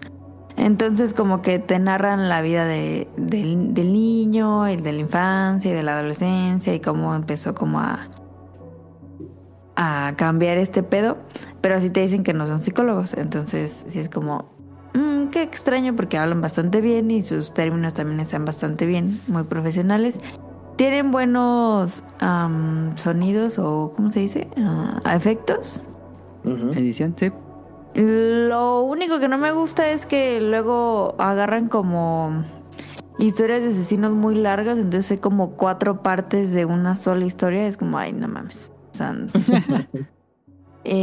nada más. Y en Netflix sacaron una muy buena, creo que la sacaron esta semana, se llama El Ángel de la Muerte, que es el caso de, bueno, no sé si ya se sabe, de un enfermero que estuvo en servicio más de 10 años, 18 años, no, 10 años, y mató cerca de 300 o 300 personas. Creo que sí he escuchado de él. Uh-huh. Ahí en el hospital, en los hospitales que estuvo. Yo la acabo de ver ayer. La verdad es que no está nada fuerte. Uh-huh. Tampoco es como que de mucho suspenso. Está muy leve. Pero es como un documental, es una serie, una película, ¿o qué es? Es una película. Ok, pero es una dramatización o es, ajá, un documental. No, es una dramatización de lo que pasó en ese caso, pero es más como del lado de la que lo atrapa, no de su vida. O sea, no romantizan al asesino. Yeah. Entonces, está padre, véanla, me gustó. Acabé de ver Dahmer, que está muy fuerte esta serie, está extremadamente fuerte, creo que es de las más fuertes que he visto. De hecho, el primer capítulo no lo pude ver completo y tuve que pasar unos días y ya dije, bueno, pues a ver, y ya fue que lo pude ver.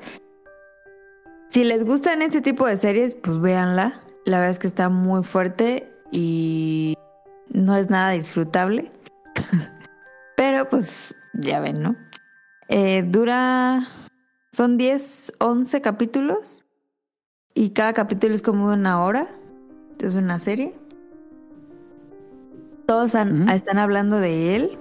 Bueno, es como el trend topic. Y no lo romantizan, pero en algunos aspectos sí como que lo justifican.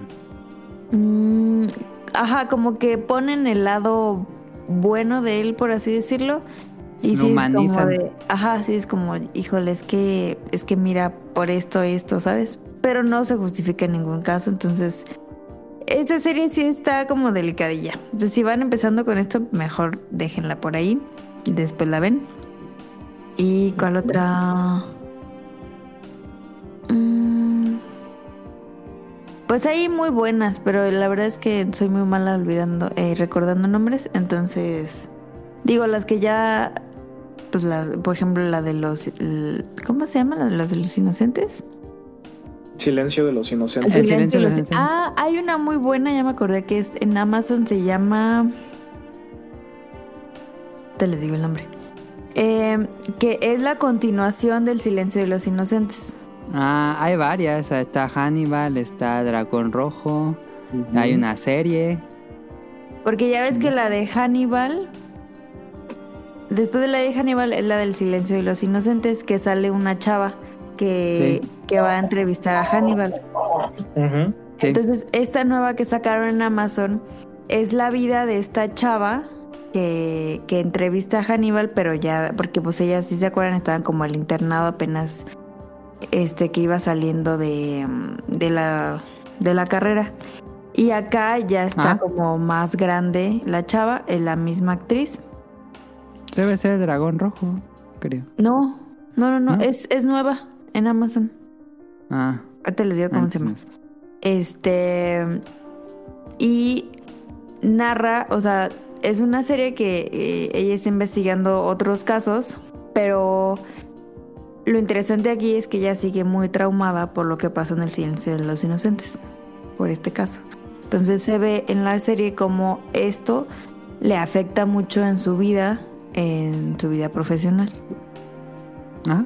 Y está muy buena, ahorita les digo cómo se llama. Y ya, esas serían mis recomendaciones. Okay. Breve paréntesis, hicimos un episodio especial del Silencio de los Inocentes en Dream Match, donde estuve participando con César Camuy, Yuyos y... Me habían invitado. Ay, yo no sabía que te gustaba. El Silencio... En todas las películas que no has visto, nunca pensé que habías visto El Silencio de los Inocentes, Caro. Está muy buena. Está muy buena esa película. Sí. Rion, ¿tú tienes alguna recomendación? No, más bien tengo un comercial, si me lo permiten. A ver. Lo que pasa es de que con los Bolobancas iba a recomendar 2 películas de terror japonesa, pero por cuestiones de logística, tiempos, etcétera, ya no pude hacerlo en el especial de terror, pero ya platicamos y esperemos tenerlo próximamente. Entonces pues estén pendientes, porque la verdad esas 2 recomendaciones están re buenas. Y pues únicamente nada más porque se conecta un poco, vi Dahmer cuando salió en Netflix y yo honestamente, o sea, independientemente de la serie buena, mala, o si esta persona bien, mal, etcétera, yo honestamente la serie creo que es bastante disfrutable, creo que cumple con el objetivo y etcétera, pero personalmente yo sí siento que sí lo romantiza, pero siento que cuando cuentas la historia o pretendes contar la historia o la vida de una persona, la haya hecho bien o haya hecho mal, pues es como que inevitable caer en ese tipo de cuestiones. O sea, siento que la única manera de no hacerlo es no poniéndolo. Entonces, la serie, si lo tratan de ver como una serie, es bastante disfrutable, etcétera, pero... sí he visto en Twitter muchos debates muy in deep y cosas así. Yo honestamente siento que pues sí se romantiza, pero pues es como que de cierta forma algo inevitable si pretendes contar su vida desde que es un niño. Entonces, pues nada más era el comentario. O sea, sí siento que lo romantizan. No tanto, por ejemplo, con lo que pasó con Bundy. ¿Cómo se llama este güey? Ted Bundy. Ted Bundy. O sea, siento que no llegan a tanto como Ted Bundy, porque ahí sí, la neta, sí se pasaron de lanza. Pero sí, o sea... Sí, al final sí es como un trago de decir, pues, sí estuvo gacho. Y también te das cuenta como de su familia, de su papá, o sea... Yo, mi única como reflexión fue... Y sigo diciendo, un asesino serial, digo, creo que nacen con algún tema mental, pero pues también una familia cría a un asesino serial, o sea, no se forma solo, yo digo. Concuerdo. Entonces, también aquí pues tiene que ver mucho la familia y se ve en la serie. Pero sí, estoy de acuerdo con Jun. O sea, lo que pasa con esta persona, creo que es muy fácil ver que ahí falló todo. O sea, falló el sistema penal, el sistema de justicia, el sistema policíaco, el sistema familiar. O sea, ahí falló completamente todo. y trajo como resultado pues lo que podemos ver en su historia. Lo de Ted, yo sí siento que es también, como les digo, o sea, no romantizar o no humanizar, es simplemente no ponerlos, porque pues también, o sea, justamente el encanto o lo que le permitió, por ejemplo, en este caso de Dahmer, pues lo que le permitió más pues fue el racismo que se vivía en ese tiempo. Y yo creo que con Ted pues lo que más ayudó fue pues realmente el carisma que tenía esta persona. O sea, sí, era una persona que engañaba bien cañón a toda la gente. Pero o sea técnicamente te hacen ver que es una persona que yo creo que nosotros, cualquiera de nosotros, se le hubiera conocido como cualquiera de sus víctimas en una forma normal, pues nos hubiera caído bien. Y hubiéramos pensado bastante bien de él y todo eso, y pues es justamente hasta que se sabe todo esto que pues podemos entender por qué pasó. Pero pues que siento, por ejemplo, con Bundy, es que pusieron demasiado la parte buena de él y muy poca de todo lo malo que hizo. Y en Dahmer creo que fue como más o menos un equilibrio de decir, ok, esta es como su vida. Y sí sufrió el chavo y todo, pero también hizo todas estas mamadas, ¿sabes? Yo lo veo así, no sé. Pues lo importante es como que recopilar todos estos puntos de vista y pues ya también cada quien vea. Bueno, ahora también es importante comentar que, por ejemplo, de Dahmer, la serie de Netflix no es la única fuente que pueden ver. O sea, incluso dentro del mismo Netflix hay muchas otras fuentes. Sí. Lo interesante de Netflix es de que si no estás tan clavado en meterte en temas muy técnicos o cosas así, pues te lo tratan de contar como una historia, sabiendo que fue una historia real. Entonces como que se vuelve un poquito más entretenido, aunque suene medio jocoso, pero pues sí, o sea, suena más entretenido. Pero incluso en YouTube también hay muchos youtubers que se dedican como que a contarte las historias, y hay unos que se van a temas muy, o sea, a lo que vende, o sea, luego te empiezan a contar el morbo, y hay otros que tratan de contarte como que desde la historia de niños, etcétera. Entonces pues ya hay cada quien consuma el que les parezca más interesante y júzguenlo. Yo, mi postura es imposible, o sea, entiendo que Netflix, la historia de Dahmer en Netflix, lo que se trataba de hacer era contar la historia a partir de las víctimas, desde el punto de vista de las víctimas, para no poner en el centro de atención al asesino. Pero bueno, no sé si vayan a coincidir los demás conmigo. Yo siento que a pesar de eso, terminas cayendo en humanizarlo, romantizarlo de una u otra forma, no porque lo quieran hacer, no es porque sea su intención, sino porque es simplemente parte de contar la vida de otra persona más.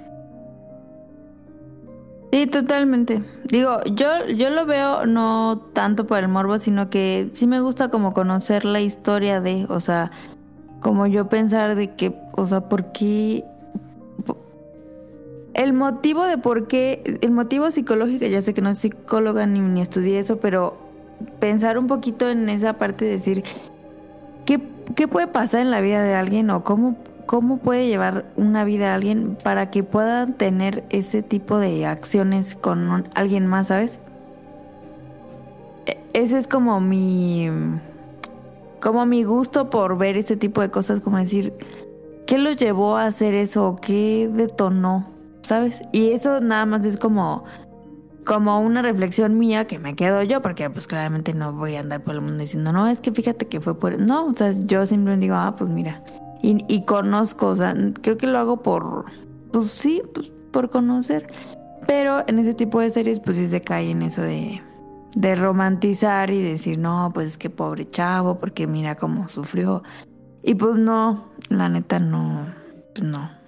No es la de ahí. Estoy completamente seguro, o sea, yo siento que ahorita ya estamos viviendo en una época que eran, si lo quieren ver así, como más woke, como que más consciente, lo que ustedes quieran, pero siento que si esta serie hubiera salido hace 8-10 años, Twitter estuviera lleno de personas diciendo, poniéndoselo de avatar, haciendo chistes de que son Dahmer. Como cuando salió la que acuchilló a su novio en Japón, que todo el mundo la celebraba. ¿Nevada-chan? No, Nevada-chan. Bueno, la es otra... que ha habido varias también, pero supongo que era más grande, una chica que era como adolescente o ya adulta, creo. Fue lo que pasó en Shibuya. Una chica que trabajaba en un kebakura, pues andaba pretendiendo a un host. Ah, sí, ya recordé, sí. Pues sí. Lo fue a buscar a su departamento en Shibuya y lo acuchilló. Y, pues, y le habló a la policía, ¿no? Uh-huh, es que ella le habló a la policía y mientras estaba esperando a la policía se sentó ahí al lado de... No puedo decir del... Bueno, pues sí del cuerpo, pero no cuerpo de que haya fallecido. No estaba muerta. Vivió. Pero se sentó al lado de la víctima mientras estaba ensangrentado, prendió su cigarro y ya se sentó ahí bien tranquila a esperar a que llegara la policía. Todo el mundo en Twitter celebrando en la que... Sí. ¿Pero por? O sea, es que más que celebrarla, lo que pasó es justamente eso, que decían que es muy, muy guapa, pero pues es que ahí está toda la gente que sexualiza muchísimo a las japonesas y las vuelve un objeto de fetiche. Entonces, toda la banda otaku que decía que ay, sí, acuchíllame y todo eso. Pues, qué pedo. Fue lo que pasó. Pero yo siento que ahí es más, o sea, más justamente eso, o sea, la sexualización de una raza, el fetiche de una raza, y no tanto como que el romantizar el asesinato o el intento de asesinato. Pero es que si justificas que la chava, o sea, si tú dices, no, pues que esta chava está súper guapa, ya estás justificando en cierto modo lo que hizo porque está de una u otra forma físicamente, ¿sabes? O sea, creo que psicológicamente sí funciona así el cerebro de decir... O sea, sí hizo eso, pero mira qué guapa. Sí, pues es lo mismo que pasó con Ted, o sea... Con Ted, justo. E incluso pues también con Dahmer, o sea, cuántos fans no tuvo después ya en la prisión, que unos por guapo, otros por wow, etcétera. Charles Manson, ¿cuántas veces se casó en la cárcel? Bueno, creo que nada más una, pero... Nada más una. Ted sí se casó para dilatar el proceso y cuando cuando vio que no tenía oportunidad, comenzó a estudiar derecho para ser su propio abogado. Fue cuando se quebró mentalmente, o sea, cuando ya sabía que no la iba a chispar. Y están las fotos, o sea, que dicen se volvió tan loco que pues, fue el término de su vida. O sea, se quebró completamente. El podcast en podcast de asesinos. Estaría bien. Es que a mí, la verdad, digo, no sé por qué, pero me llama mucho la atención como... Claro, se está justificando. No, pero... De verdad cómo que... asesinan a gente. No, es que sí está muy fuerte. O sea, el no me gusta... El homepage de Caro es el blog del narco y... No, o sea, no me gusta ver cómo matan las personas, pero se me hace de verdad algo... O sea... Muy, te atrae extraño. La psique del por qué lo hacen, ¿no? Por qué cometen o cómo se convirtieron en esas personas. Porque son seriales, o sea, no se quedan con uno, ¿sabes? Entonces, yo sí me quedo como... ¿Cómo puedes encontrar placer matando a alguien, ¿sabes? Y como que yo veo ese contenido para en algún momento de mi vida... llegar a una conclusión, porque de verdad que no me cabe en la cabeza, te lo juro. Y me acuerdo una vez que soñé que mataba yo a alguien, ¿no? Y lo mataba y yo decía... Pero espérate, estamos en el podcast de Jordi. No. Y te juro que yo decía... No mames, la maté. No me acuerdo ni a quién mataba, pero yo decía, la maté... Y yo tenía una preocupación, pero no tenía ni idea de cómo me desperté. Yo dije, no, me voy a meter a la cárcel, no sé, pero ¿por qué la maté? Y así, una preocupación, pero de verdad como si sí hubiera pasado. Entonces en eso me desperté, porque pues en eso así se me vino como todo en la cabeza de decir, pues mi vida se acabó y así todo. Y me desperté y dije, no mames. Y entonces a mí me causa mucho conflicto decir cómo la gente puede andar por la vida matando gente y que no sienta como esa, pues no sé, como esa conciencia o esa responsabilidad de decir de, no manches, ¿sabes? O sea, a mí se me hace como muy, muy fuerte y no termino de entender, entonces quizá por eso pues lo veo para querer entender, pero yo creo que nunca voy a entender eso. No, pero pues es que eso, o sea, eso es lo que te debería de decir a ti que pues eres una persona socialmente sana, porque pues es justamente lo que en ellos no funciona o no está, que les permite justamente pues matar a las personas, y no solamente hacerlo, sino incluso encontrarlo placentero, que es lo que ya realmente pues empieza a hacerlo lo disfuncional dentro de ellos. O sea, el que tú tengas este tipo de sentimientos y el que tú no te lo expliques, pues es lo que te permite considerarte como una persona pues normal o medianamente sana, ¿no? Ahí están las recomendaciones de terror. Yo recomendaría nada más el canal de In Praise of Shadows. Es un canal que recomendé el pasado de los cómics. Pero también hace recapitulaciones de películas de terror y temas de películas de terror. Me gusta muchísimo. Y eso que no soy muy fan del género de terror en películas, pero me gusta mucho este canal. Pero bueno, nos escribió JC en Instagram, pero no es de terror. Pero bueno, ya nos escribió, déjalo leer rápido. Dice, saludos a los integrantes del podcast y a los invitados, si es que hay. Esta semana nos reunimos los amigos de la universidad como siempre para la reta de Smash y Mario Party, pero esta vez se me ocurrió ponerles Mario Kart y como solo dos nos gusta jugarlo, pues no era tan divertido que los demás no lo disfrutaran tanto, así que se me ocurrió poner el modo Versus que trae Mario Kart 8. Para mi sorpresa, nadie de mis amigos conocía estos modos, así que comenzamos con un asalto al sol. Un modo donde aparece el sol en medio de una arena de combate, donde el jugador que tenga el sol le aparece un contador regresivo de 20 segundos, el cual tiene que escapar de los ataques de los demás corredores para llegar a cero y ganar la partida. Pues resulta que les encantó este modo más que las carreras y nos la pasamos jugando estos modos extras. Pregunta, ¿conocían estos modos de Mario Kart? Les recomiendo mucho la batalla de globos y uno de policías y ladrones. Las he jugado muy poco, no soy muy fan de estos modos extras, pero sé que tienen muchos fanáticos. No sé si tengan alguna opinión. Me gusta mucho batalla de globos. Dale, John, tú. No era eso, nada más. A mí sí me gusta mucho. Pero justamente ya tienen años que no juego Mario Kart. Sí, yo lo llegué a jugar, pero en Mario Kart de Super Nintendo. Y no era tan fan, o sea, pues sí. Antes no eran muy... dos personas, pero ajá, creo que de ese tipo de modos prefiero los de Diddy Kong Racing del 64, o sea, creo que eran más divertidos que el romper los tres globos. Ok. Uh-huh. Ahí está, muchas gracias a JC por escribirnos. Cara, te dejo los saludos. Saludos a Camuy y... Bueno, sí. Pero espérenme. Muchísimas gracias a nuestro amigo abogado, que no habíamos tenido el gusto de tenerlo por aquí. Muy interesante su aportación aquí al podcast. Muchísimas gracias por darte el tiempo, Jesús. Y pues muchísimas gracias a Ryun desde Japón.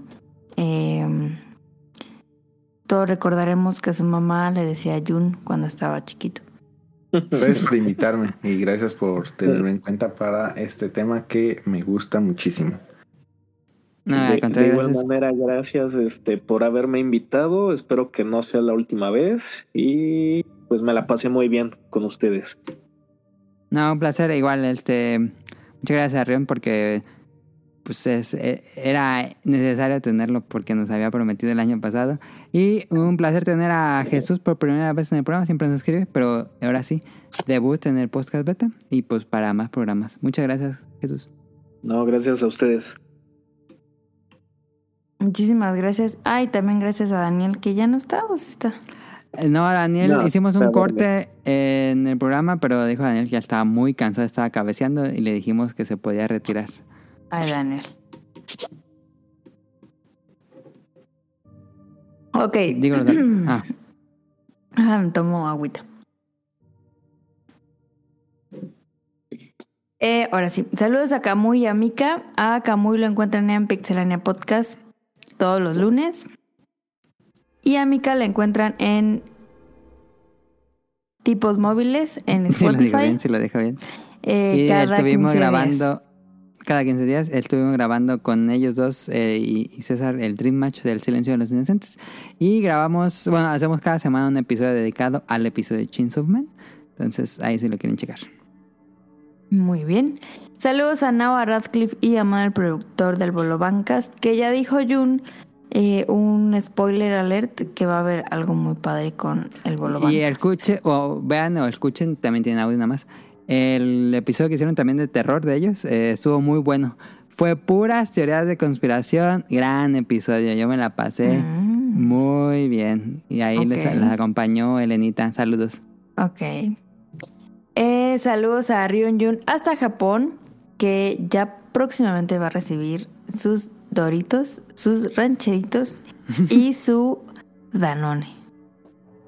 El Danone va a llegar todo vaciado. No metan Danone, no les van a dejar, según yo. Pero no se preocupen. Muchas gracias por aguantarme aquí tantos programas seguidos. Y pues espero que venga próximamente el especial de Dragon Quest. Le traigo muchas ganas. Y fíjate que Caro decía que ella se despertó preocupada porque había soñado que mató a alguien. Y yo ayer me desperté preocupado porque en mi sueño ya había pasado el cumpleaños de Rion y no lo había felicitado. Ah. Y me desperté y dije, ¿qué hora? ¿Qué día es? Como que me quedé así, ¿qué pedo? ¿En serio ya pasó el cumpleaños de Rion? Oh, ¡qué bonito! Sí, ya pasó. Sí, ya pasó, dice Rion. El del año pasado. No se preocupen, pero muchas gracias. Lo tenemos anotado. Me levanté y me fijé en el celular y dije, no, todavía no han pasado. Me saco de onda el sueño. Ya sé cuál va a ser mi mejor regalo que me puedes dar este año, Mili. Que compres tu copia de Pokémon y lo disfrutes de principio a fin. Ya voy abriendo tu wishlist en Amazon. ¿Es serio? Pero muchas gracias, no se molesten, muchísimas gracias y pues espero escucharnos próximamente y ojalá que no les haya aburrido tanto mi historia. Gracias por escucharla y espero que la del próximo año esté mejor. Muchísimas gracias, Jun, por tu aportación y tus aportaciones de siempre en este programa. Siempre eres el alma de la fiesta de cada programa, entonces muchísimas gracias. Esperemos que puedas grabar pronto con nosotros de nuevo. Y saludos a Axel, a Heladito. A él lo encuentran en La Opinión de Ela en Spotify. Tiene programas nuevos cada... ¿Pero por qué te saltaste hasta abajo? No, Axel, Heladito, Ryunjun. Ah, no, sí, síguele. La Opinión de Ela 2 veces por semana. Ahí lo pueden escuchar. Saludos a Sirenita, a ella la encuentran en Twitch, twitchea y la encuentran como Petit Mermaid. Ajá.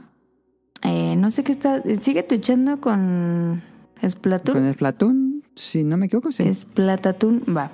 Saludos a Rob Sainz, a Jacobox y el Cut, a Jesús Sánchez, ya está aquí. Así es, muchas gracias a ustedes por haberme invitado y espero que no sea la última vez. No, más bien gracias a ti por las preguntas cada semana que nos escribes. Sí, bien lindo. Como debe de ser, muchachos. Muchas gracias. Muchísimas gracias. Saludos. No quiero meter cizaña, pero así muy ahorita así de, qué lindo, pero en el especial de todas las chicas grabando Orígenes, cada echando quejas de las preguntas que mandaste. Deja de estar aquí molestando. No, ¿en serio? No me acuerdo. Yo sí, porque eran muchas. Hasta Jesús. Porque debería de vivir en la revolución con el machismo. Sí, ya me acordé.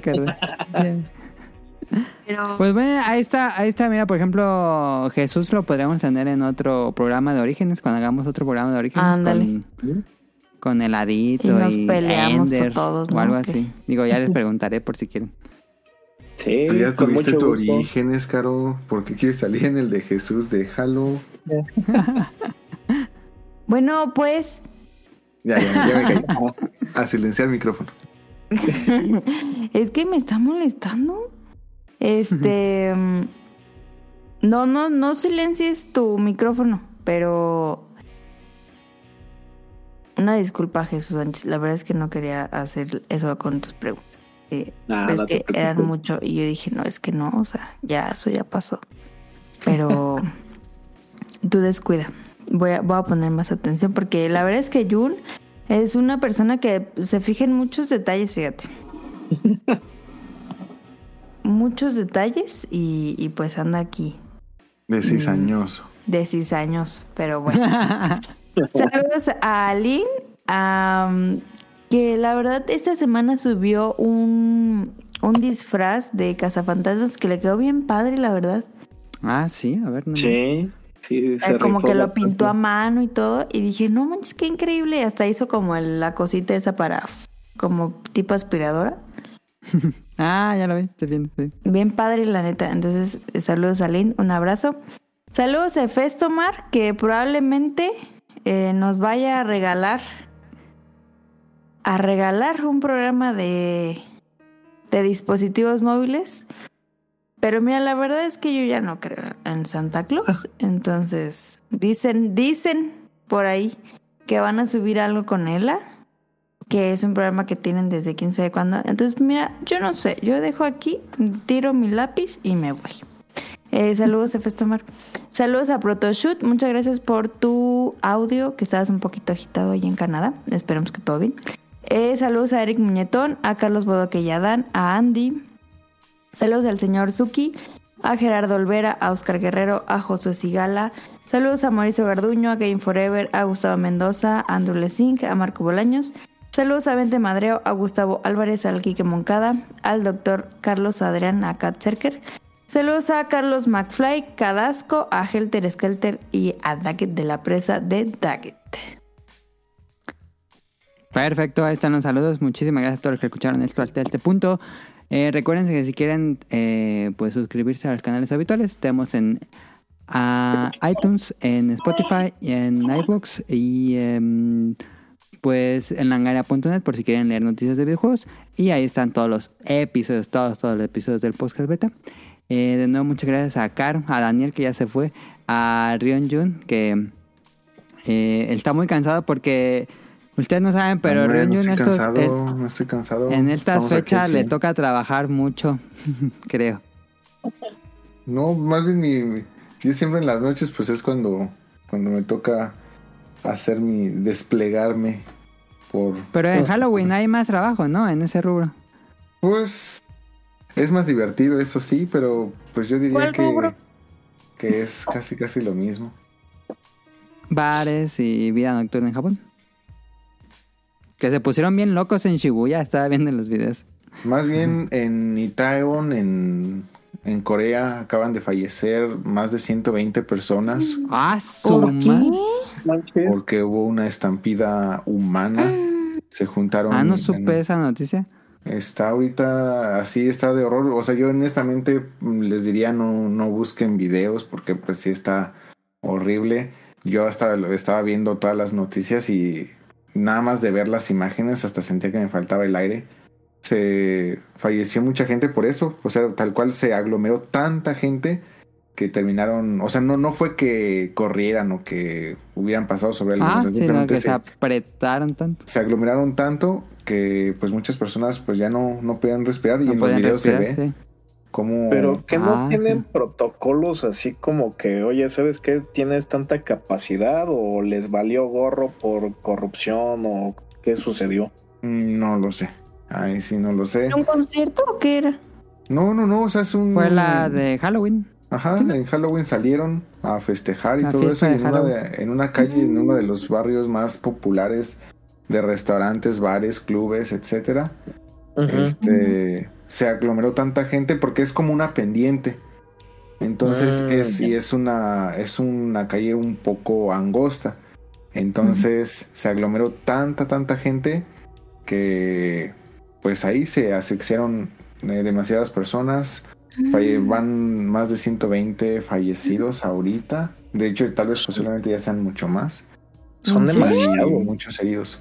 Sí, y les digo, o sea, a mí lo que más me sorprendió es de que, o sea, ya cuando leí estampida, pues dije, no, pues es que algo pasó y todos empezaron a correr, pero no, o sea, no fue de que empezaron a correr ni nada, simplemente se aglomeró tanta gente que pasó eso. Y empezaron a desmayarse gente, empezó a fallecer gente, entonces pues se quedaban ya los cuerpos y ya la gente ya no se podía mover, ya no podía avanzar.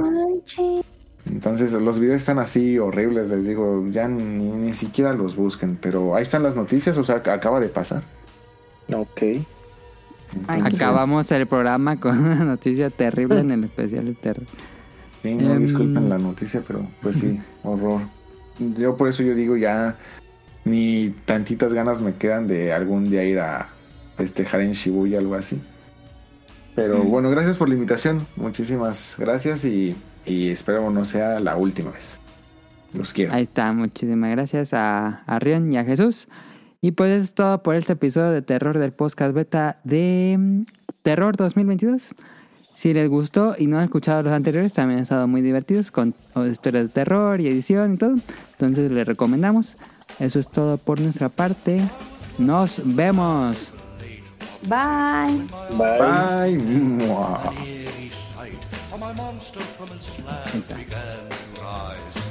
Bye.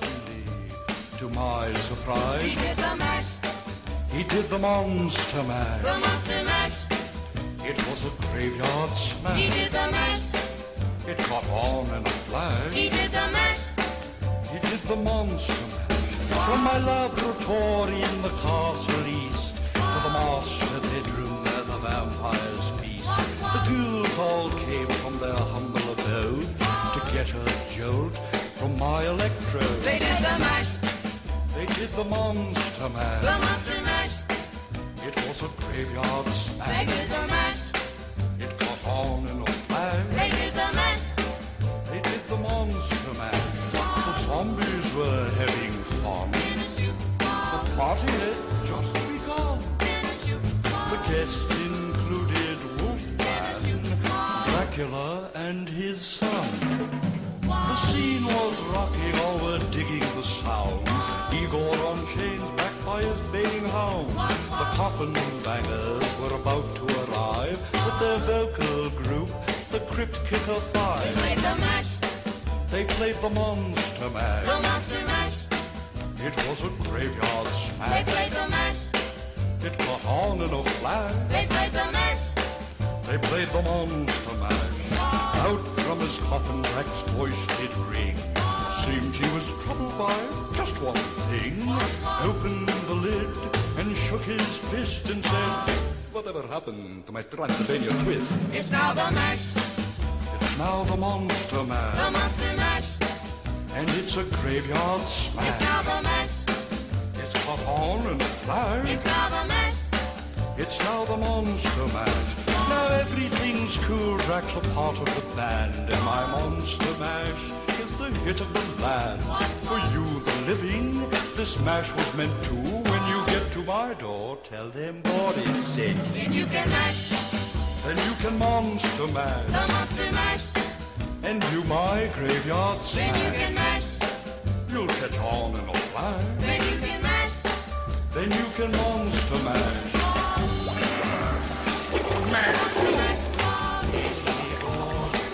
Monster mash. Monster mash.